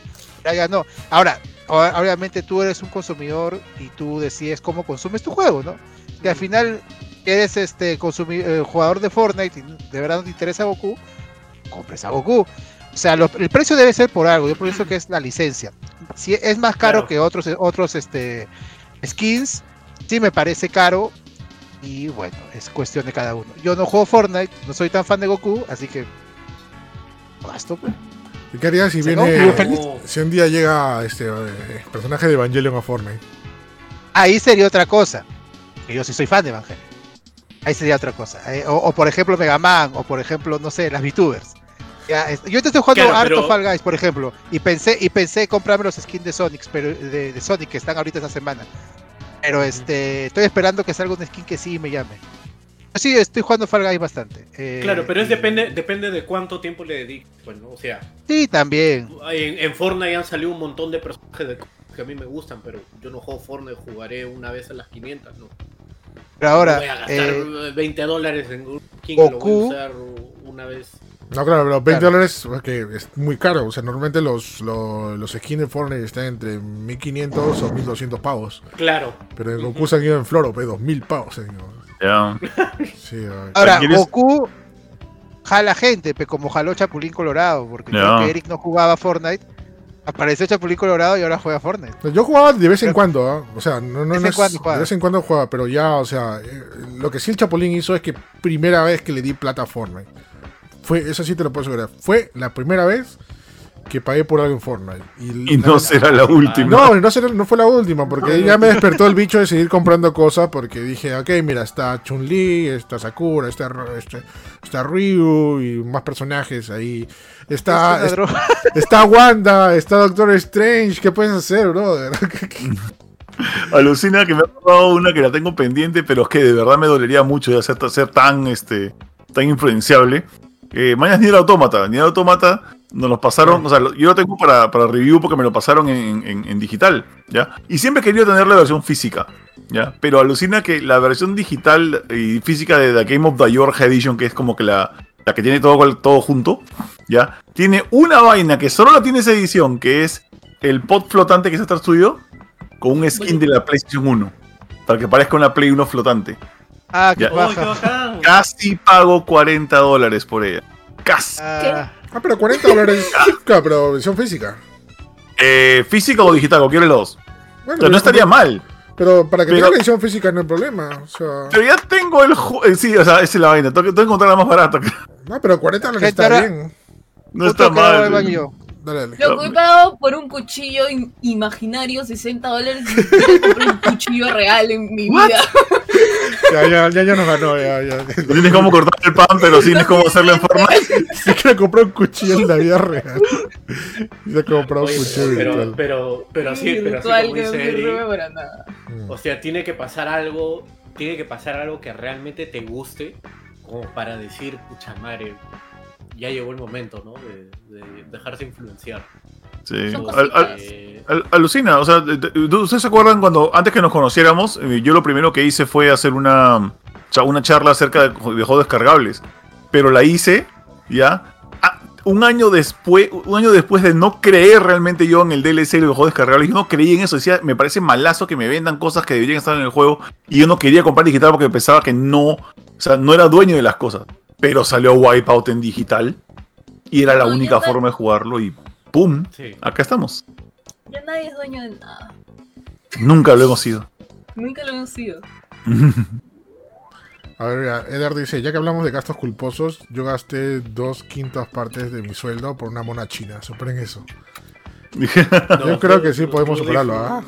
Ah, no, hay mil formas de superar eso. Yo creo que sí. Así, vas a con OnlyFans nomás y listo. O sea. No, pues, OnlyFans no, o sea, cosas que hemos comprado nosotros. ¿Qué hablas? ¿Sois tú? ¿Qué estás hablando? Se le chispoteo. Te vas a OnlyFans y está, ahí gastas en algo que nunca vas a tener. No puedo. ¿Qué estás hablando? Sí, sí, ¿qué rayos está hablando? Yo ni siquiera quería seguir.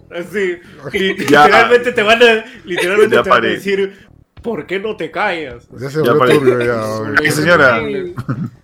Sí, cállese. Váyase a dormir como los perritos. Como los perritos. Ya estás borracho, vete a dormir. No, pero sí, bueno, o sea, de ahí no me acuerdo que otra cosa más que he gastado en algo virtual, o sea, en Fortnite creo que ahorita... Yo sí en Call of Duty, sí. Primero fue por un pase, porque regalaron un personaje que... O sea, el pase estaba dentro de un personaje que me gustaba, de la campaña de Call of Duty, y yo dije, no puede ser, yo voy a tener que tener ese personaje. Luego, para el Call of Duty que salió en 2021... estos desgraciados hicieron su evento de Halloween y me dijeron, ya va a llegar Ghostface de Scream al juego. Yo dije, ¿qué? Yo dije, ¿por qué van a hacer esto? Y yo dije, ya bueno, pues será motivo. Y ahí lo tengo, mi lindo Ghostface. Pues ahora cuando voy a Warzone, ves a Ghostface con Rambo y con Terminator ahí juntos. Pero por ahí no compré Terminator, no compré a por ejemplo a John McClane ni a Rambo, porque todos tenían esa vaina de ese audio, ¿no? Que le pusieron, que bien maleado, o sea, era súper maleado que hicieran ese tipo de cosas. Pero bueno, pues así ocurre. Así sí. Gastas tu plata, o sea, para eso trabajas. Es un placer culposo, o sea, está bien, o sea, como dice, o sea, para eso trabajas. Lo merezco, claro, lo merezco. Me lo merezco. Sí, porque... Exactamente, así es. Así que ya saben, Goku con metralleta en Fortnite. Cómprenlo. Oye, barato, mamá, baratito. Oye, ¿sabes qué fue chistoso? Hace rato que estaba jugando con la gente Fortnite con Goku, o sea, mataron a mi squad Yo quedé último. ¿Y sabes quién fue quien me mató? Vegeta. Vegeta me mató de un metrallatazo en la cabeza. Increíble, ¿ves? Esas cosas pasan por mí. Sí, aparte, ¿quién ibas a imaginar decir esta frase, no? Goku montando a Pumbas, disparando a metralleta, ¿no? Solamente en Fortnite. Loco, ¿no? Ya se puso mega bizarro, así de la nada te revive Naruto, sí. Y tal, sí, ¿no? Estás bailando. El Chapulín te mete cuchillo. Ajá. Sánchez llega. Increíble. Parece para pegar. Ya todo. Full... Pero es una locura en Fortnite, es una locura. El postmodernismo. Sí. Lo más grave es meterse al postmodernismo. Eso es lo más grave. Lo más grave es el videojuego. Sí. Contar que todo se quede en Fortnite, estaba bien, está bien. Bueno, hablando de cosas locas, vamos a hablar de nuestro buen amigo Flash, ya para acabar el podcast. ¿Qué Flash? Oh. Flash. Nuestro buen amigo Ezra Miller. Que ha Ezra. Que Miller rompe su silencio y pide disculpas. A ver, primero, antes que nada... ¿Quién quiere hacer un super resumen? Un super resumen de lo que hizo. ¡Samuel! Ah, ¿de lo que hizo? Sí, primero lo que hizo, porque ¿por qué pide disculpas? No, o sea, uno puede pedir disculpas, pero ¿qué hizo? No, para la gente que no sabe. En realidad, o sea, todo empieza cuando arrestan en Hawái porque se peleó en un bar. Ya. De hecho, viene desde antes. Sí, luego viene desde antes, porque después de que se peleó en el bar salió una denuncia que un mes antes se había peleado en otro bar de Hawái. No, o sea, de antes. O sea, las cosas con Ezra Miller. Sí, no sé. Ya. Lo que le pateó a la pareja en Londres, creo. No, o sea, todo empezó salió un video en el que estaba jugando con una fan. Y esta fan, estaba jugando tipo como si lo estuviera ahorcando. Y Ezra voltea y sí se nota que está jugando, pero igual fue muy bizarro y la ahorca. Y la flaca se ríe y la boca hasta que se cae y los demás le dicen, oye, Yara, ¿qué está pasando? Y la chica se ríe y nada más, pero igual fue un poco bizarra, pero bueno, ahí quedó. Después empezaron, el men tenía unas migas con una chica que era activista, y esta chica que era activista también era como que menor de edad. Entonces su relación era un poco dudosa, nunca iba a pasar como que nada confirmado que se sepa, claro. Pero igual es una amistad un poco dudosa, ¿no? Para alguien que ya es adulto, estar como que con amigos de alguien menor de edad, sobre todo cuando no te das tanto, es como que un poco raro. Uh-huh, de hecho los padres se quejaron, pero la chica había dicho que bueno, los padres eran un poco transfóbicos y así que hay un poco homofóbicos también, entonces no estaban como que tan felices de que sea amigo de Ezra, que es no binario, ¿no? Sí, pues. Y de ahí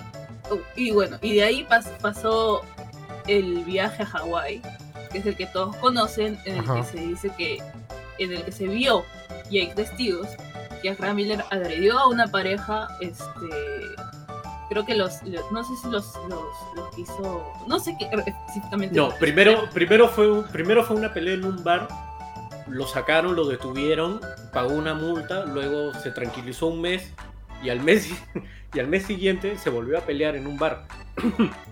Y ahí otra vez, ese fue el que salió en video, donde lo expulsa una chica del bar, lo empuja y el pata parece que estaba mareado. Entonces ahí nuevamente lo arrestan, tiene que pagar su multa y luego lo denuncia una pareja que la pareja le había dado alojamiento en su casa porque, bueno, es figura pública, ¿no? Entonces como el pata no tenía dónde quedarse, le dan pues un cuarto. Pero el pata empieza, según lo que denuncia esta pareja, empieza a amenazarlos con muerte. Entonces le ponen una orden de restricción que no se puede acercar no sé cuántos metros. Luego esa orden se suma porque la pareja retira todos los cargos.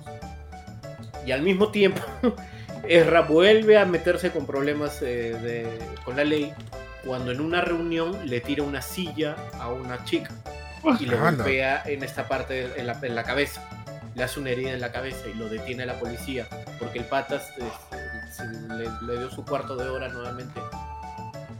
Y ahí, bueno, otra vez el mismo procedimiento, ¿no? Te arrestan, pagas tu multa y, bueno, te vas libre, ¿no? Y el pata creo que ahí es donde se quita ya de Hawái después de haber hecho su desmadre. Ah. Pero... y de ahí terroriza otro país.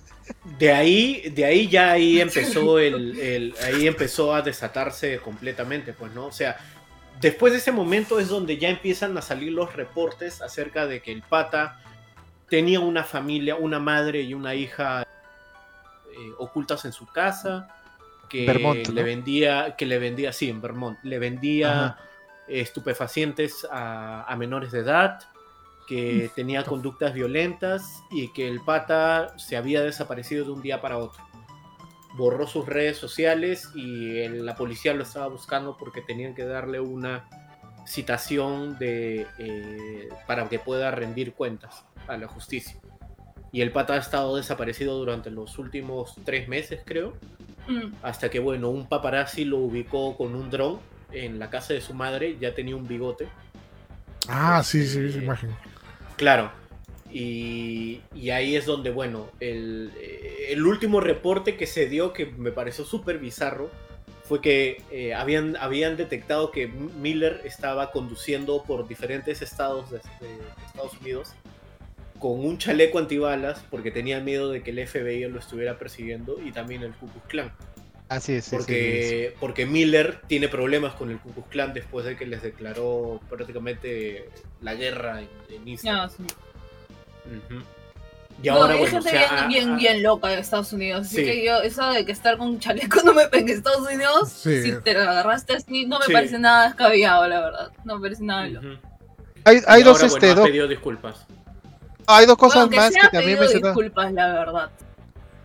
Siendo sincera, hay gente que nunca pide disculpas, nunca hace nada al respecto y nunca lo cancela. La verdad. Maradona tiene hasta una iglesia y él es acosador y violador. Así que... la verdad. Antes de hablar de las disculpas... Perdón, antes de hablar de disculpas, otra cosa que se había dicho también es en Vermont también hay grabado una cámara de seguridad donde parece que intenta entrar a una casa. Y lo último que se supo que cuando estuvo en Islandia, en su casa, era un Airbnb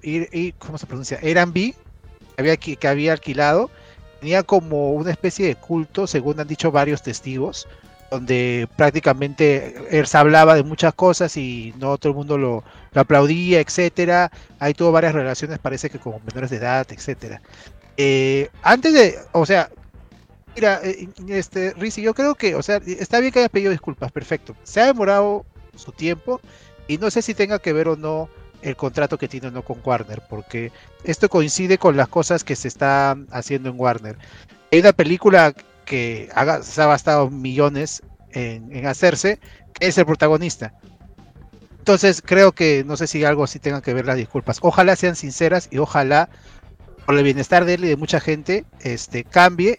Y lo más importante, responda a todas las acusaciones y si se ve culpable, pague lo que tenga que pagar. Antes que... Ah, sí, claro. O sea, no digo lo contrario, ¿no? Solamente que digo que a veces la gente, o sea, no digo que no le caiga todo el peso de la ley que le debe caer, obviamente, si es culpable totalmente, pero eso es tipo de estar cancelando. La gente es muy doble moral a la hora de cancelar. Y se cancela, mira nada más la del juicio de Johnny Depp. O sea, mira la cancelación de Amber Heard sobre otras personas que han hecho cosas en Hollywood, que han hecho cosas peores y ni siquiera se habla al respecto. O sea, que no vas a poder a cancelar o a darte como que de moral cuando uno, ni siquiera te importa si es que lo que ha pasado le ha caído el peso que debe caerle el peso de la ley, según las leyes, porque estamos hablando de vivimos en una sociedad. Ah. Y te pones a cancelar. J.K. Rowling, por ejemplo, la cancelaron por tener una opinión. Ah, sí, es cierto. O sea, por más que a mí no me parezca, porque realmente no me parece, pero es solo una opinión. ¿Entiendes? Y por más que si su opinión pueda traer un poco de odio, todo lo que quieras, la han cancelado totalmente. Hay gente literal que acosa, hay gente que viola, ¿entiendes? Y no le dicen nada. O sea, ¿dónde está ahí su moral? O sea, literal, cuando esa persona literal no está en tus estándares de seguir, o no está en tus estándares de lo que tú consideras status quo, ahí se le cancela por nada. ¿Entiendes? Eso es lo que simplemente... Ahí tienes a Roman Polanski, ¿no? O sea, Roman Polanski tiene 1,000 y 1 denuncias y sigue yendo a festivales de cine. Claro, festivales de cine de Europa, ¿no? Porque si pisa Estados Unidos, se va automáticamente a la cárcel. Ay, mira, con los que te digo, mira nomás a Cristiano Ronaldo, mira nomás a Maradona. ¿Alguien habla de eso? Nadie. De Ronaldo no sabía. Ni siquiera sabías.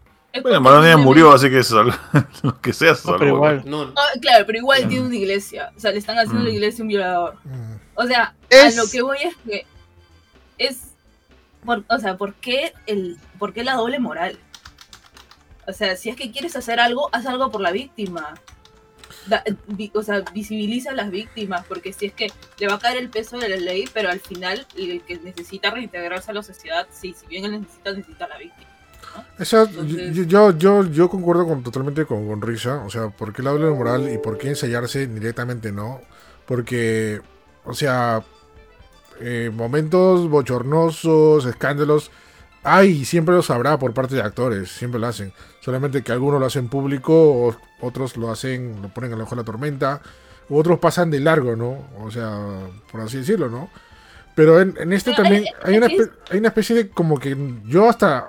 Por ahí le había leído un artículo que hasta podría ser una pequeña conspiración para, no sé, fastidiar a ERSA o fastidiar a las producciones que vienen posteriormente a él, ¿no? Es que ni siquiera es conspiración, es que es la masividad y es el ¿cómo te puedo decir? Tipo la jerarquía, ¿no? Es como la típica de que este men es un acosador y lo odio, pero cuando es mi amigo no digo nada. Si es mi amigo...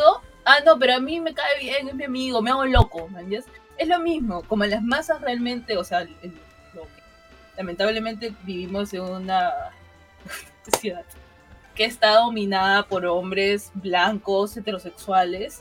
Cualquier cosa que venga de su consumo o que sea seguido por ellos, no se va a tomar tanto, no se va a cancelar como si fuera otras personas, como si fuera, por ejemplo, el caso clarísimo es el caso de Johnny Depp, en verdad. O sea, literal, los dos son unos enfermos y mira cómo están las cosas. Uno es un héroe y la otra ya ni siquiera va a tener trabajo. Cuando los dos han hecho tantas cosas horripilantes uno al otro. Ahí mira, es un caso, yo estoy de acuerdo también con Rizzi, es un caso perfecto de lo que yo he dicho, de que el fan, el público, la masa, no siempre tiene el juzgamiento correcto. Porque ahí Johnny Depp se ha salvado porque todo el mundo adora a Johnny Depp. El internet no va a estar en contra de Johnny Depp. Entonces por eso es que han juzgado y los memes, exacto. Cómo funciona un juicio y... No, es que hay una doble moral, o sea, se cancela no al que realmente se debe cancelar o no. Pasar no se debe cancelar a nadie, yo creo que no. Nadie es juez, nadie sabe las leyes. O sea, y las leyes se pone a hablar. Muchas veces gana el que tiene más poder en Hollywood o caiga mejor a la gente y se libra de muchas cosas. No, es que verdad. En verdad es que siempre van así, o sea, no tiene mucho que ver, ojo, no tiene mucho que ver si es hombre, mujer, blanco o negro, si no, pregúntale a O.J. Simpson. Pregúntale a O.J. Simpson. Pregúntale a O.J. Simpson. O.J. Simpson mató a su esposa y a su amante. Los mató y comprobadísimo que lo hizo, pero ¿por qué salió inocente? Por fama. No era un tema tanto racial, era básicamente por fama. No, pero sí tiene que ver si es que lo pones en esto. Tiene que ver si es que tienes plata. Si es que tienes alguna orientación sexual que denomina como que el status quo, tienes que saber si es, el tema racial también implica. Es imposible que no implique, porque lamentablemente vivimos en una sociedad homofóbica, racista, clasista, misógina. Es obvio que implica. O sea, en el caso de OJ lo quisieron llevar por un tema racial. Pero al final, bueno, salió libre precisamente porque uno de los fallos y que se hizo muy conocido fue cuando uno de los abogados le pidió a O.J. Simpson que se pusiera los guantes, ¿no? Que supuestamente era la prueba fehaciente con la que había usado los guantes para asesinar y no le quepaban los guantes, ¿no? Entonces a partir de ahí todo el caso se va al diablo y OJ sale libre, ¿no? Precisamente porque, bueno, primero porque tenía dinero, porque OJ era una figura súper popular en los 80. Entonces, y hasta ahorita sigue libre, o sea, y está, obviamente está totalmente vetado el pata, sabe que él no va a poder hacer nunca más una vida pública, porque la gente, muy a pesar de que, y eso también es un tema importante, ¿no? O sea, muy a pesar de que pueda salir libre, y tienes todo en tu contra, ¿no? Te van a contratar en ningún lado, pero tienes una muerte laboral total. O sea, es parte de tu pena, ¿no? O sea, no, porque pena no tienes. Matado, o sea, a una persona, pena, ¿me entiendes? O sea, ya, pero debería estar en la cárcel esa persona, pero lo que tiene ahora es una, eso es lo que pasa y no debería pasar, creo yo. Deberían estar, o sea, en la cárcel. O sea, lamentablemente, para cualquier persona, si es que tienes antecedentes, tampoco te contratan. O sea, eso, pero eso pasa, es que gente que se libra de la... En este caso es gente que se libra de la cárcel. Ni siquiera toman una pena, y ya, pero claro, sí tienen una muerte laboral, como dice Samuel. Y hay varios casos, o sea, que quería mencionar. Obviamente, ¿no? Pero es que debería estar en la cárcel también, porque... por ejemplo, el caso del tema que también se ha hablado mucho esta semana de Dan Schneider, el productor de Nickelodeon. Él sale de Nickelodeon en 2018. Ahorita se está hablando del tema, pero él no está en Nickelodeon desde 2018 y desde ahí no tiene chamba. Y está que promete que se va a producir una nueva serie y no es cierto. Hay gente que sí consigue chamba, ¿no? John Lasseter, que era el director de Pixar, nadie lo quería contratar. También se le ha hablado de que ha sido el tema de acoso. Al final sí ha lanzado una nueva película ahora, entonces es que la ley está por algo, lamentablemente a veces eso no funciona, y el pueblo o la fama o el poder pesa más que la ley, y no debería hacer eso para nadie. En el caso de Erra, o sea, me parece muy bien, no sé si vamos a leer las declaraciones, lo que dijo es recientemente he pasado por un tiempo de crisis intensa.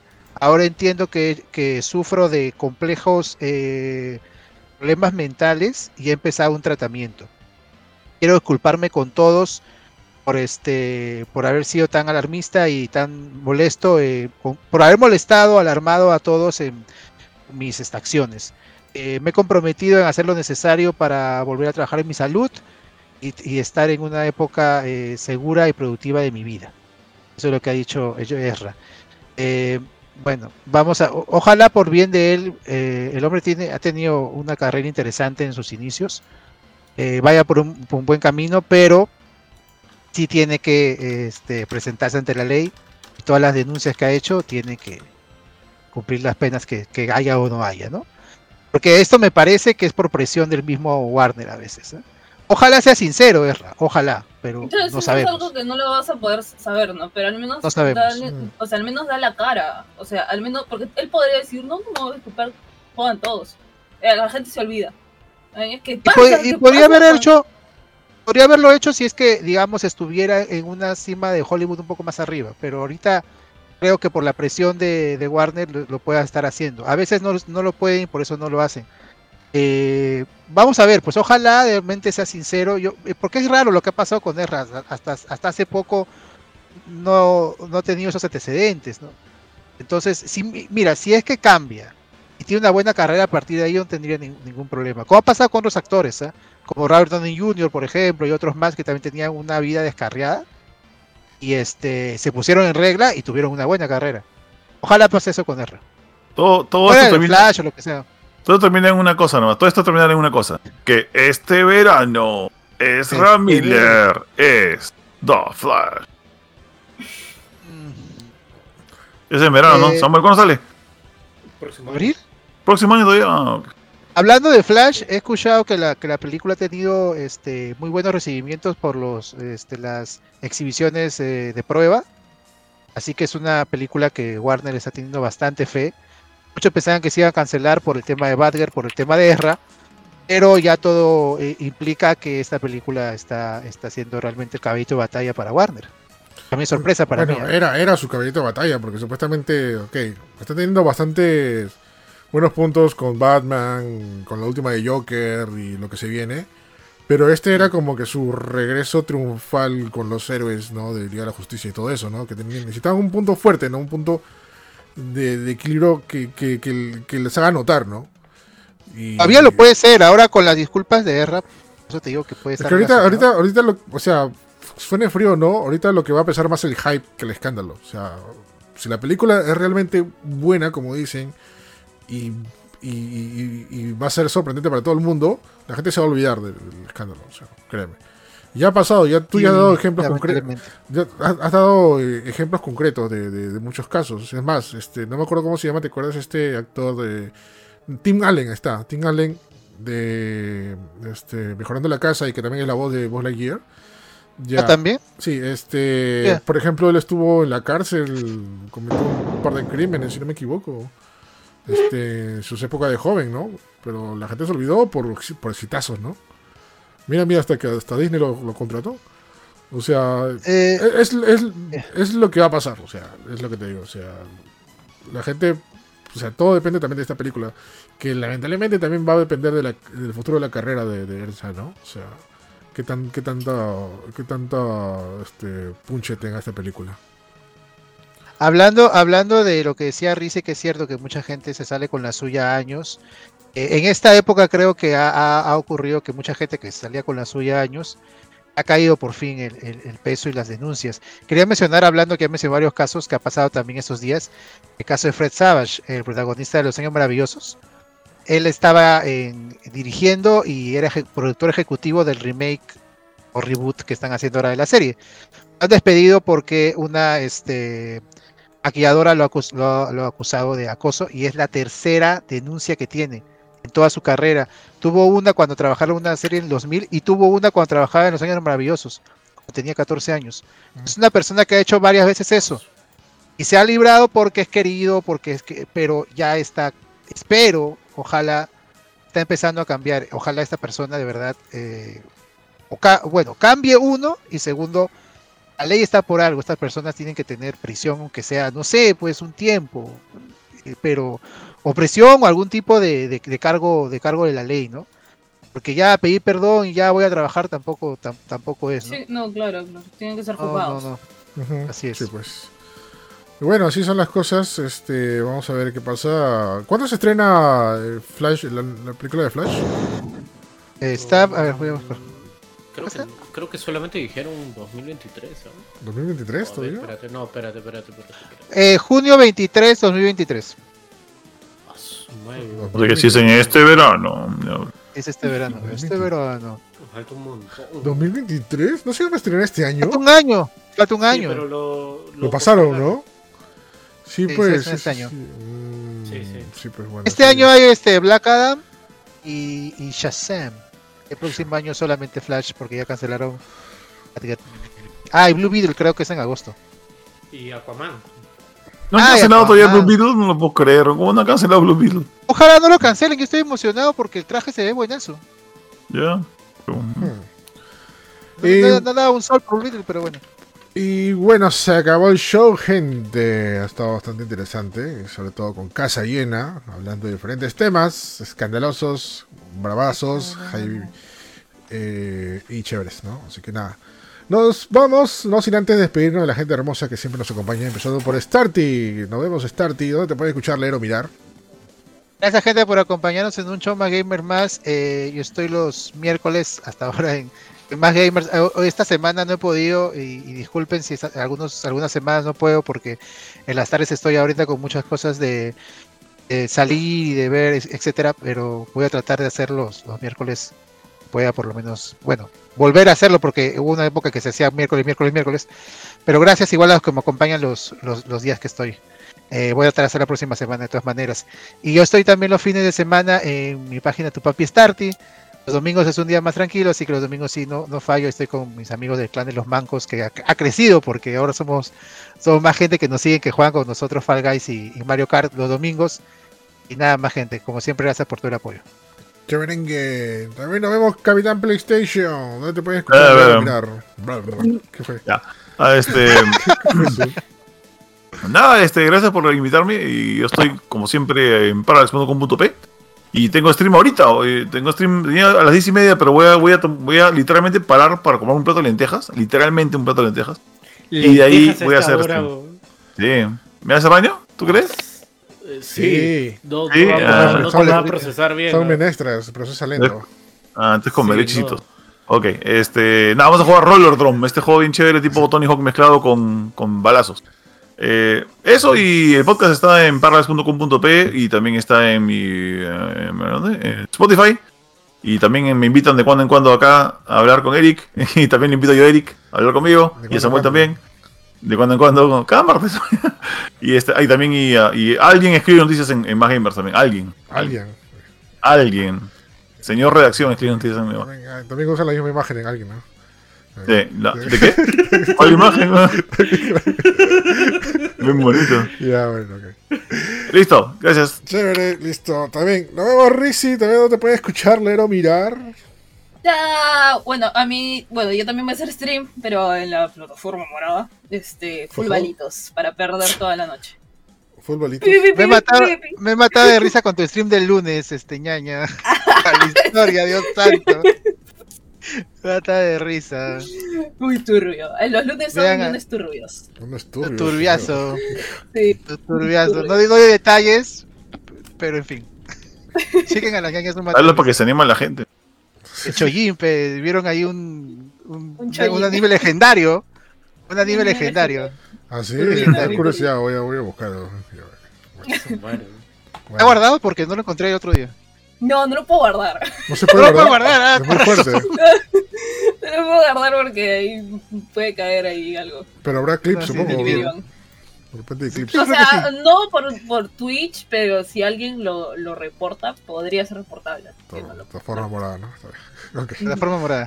Al menos lo puedo mostrar en la plataforma morada, porque de otras plataformas ni siquiera lo podría mostrar. Yo creo que la plataforma verde sí lo puedes mostrar, ¿ah? La plataforma de ver es Sodoma y Gomorra. ¿Se llama el anime? Urutsuki Doi. ¿Urutsuki Doi? ¿Has visto eso? ¿Has tenido poderes en Twitch? ¿Han dejado poderes en Twitch? Por partes, no, lo cortaba. Lo cortaba, sí. Pucha, yo me acuerdo de eso de los 90 cuando iba a los clubes de anime, Dios santo. Un materrisa, me gusta, amiga comentar. Materrisa, dice. Los comentarios, los comentarios eran la máxima. De ahí mira Kite o Meso. Ah, ese también quiero ver, sí. Para lo Mesoforte es lo máximo. Pásame la voz cuando veas Kite o Mesoforte. Mira, Wicked City también. Wicked City es bueno. Eso es lindo. Lunes perturbados. Nos vemos. También nos vemos, Samuel. No te puedes escuchar, leer o mirar. Pueden leer en Más Gamer. Ahí es donde hacemos noticias de videojuegos, también de series, de películas. Creo que de todo hacemos ya Más Gamer. Sí, todo, ¿no? Espectáculos. Menos recetas de cocina. Muy pronto. Espérate. Eso deberíamos agarrar el libro de cocina de Lara Croft y poner una receta diaria. Así tenemos como que material así, garantizado toda la semana. ¿Un plato peruano hay en el libro de Lara Croft? Claro, sí, lo hemos saltado ahí. ¿No? Lo hemos saltado, es uno, hay empanadas, hay un montón de cosas peruanas ahí. ¿Empanadas peruanas? No tengo ni idea, lo he hecho porque me salió. Hablar de ignorancia, Más Gamer, luego tengo mi página ahí de Facebook, estamos en Twitter, en Instagram, en Twitter, en Instagram de momento, y en la página de Facebook también. El podcast está en Spotify. Lo pueden buscar igual como Mi Vida con Cómics. Todavía no me abro cuenta en TikTok, me rehúso. Todavía siento que estoy viejo. ¿Por qué te rehusas? Está bien, caballero. Está bien, mano, está bien. Somos dos, unidos. Como un caballero. ¿Sabes mañana, que, ¿sabes no? Todo es demasiado divertido. ¿Sabes que TikTok, no me acuerdo en qué mes, creo que ha sido este mes o el otro mes, ha sido la plataforma donde la gente más ha buscado noticias y cosas, más que Google? Sí. Mañana va a caer esa plataforma y vamos a poder decir así tú y yo como Rubio Samuel. Nunca estuvimos ahí, aún con la presión de la gente. Pero si yo digo una plataforma de moda, entonces ¿por qué ese contenido? Ah, no sé. No tengo... A ver, y te lo dice alguien que dijo, nunca voy a hacer streaming, ¿no? Yo nunca voy a hacer jamás streaming. Yo, por favor, eso es para los jóvenes. Ah, ¿la decían eso? Yo decía eso. Decía, no, decía. Junior decía eso. Ajá. Yo decía. Sí. Yo decía eso. Nunca streaming para que... Streaming, hay pop. Y están grabados, ¿sabes? No. Sí, sí, sí. No, eso lo hacen los jóvenes nomás. Y ahora sus syncs van a hacer. No, sings, pero ya Plin y estoy en Facebook y hacemos algo chévere. Pero... Y ahora se hace reuniones en el gusanito de con el... Oye, sí. Oh, todos en el gusanito. ¿Qué? Hicimos reunión en el Coney Park que estaba atrás del jockey, de Plaza Miguel. Y ahí había gusanito, qué chévere. Junior se subió con todos sus hijos. Parecían Junior y sus hijos. Alucina que sí, ¿eh? Varios. Ay, bueno. Listo. Eso es mi parte.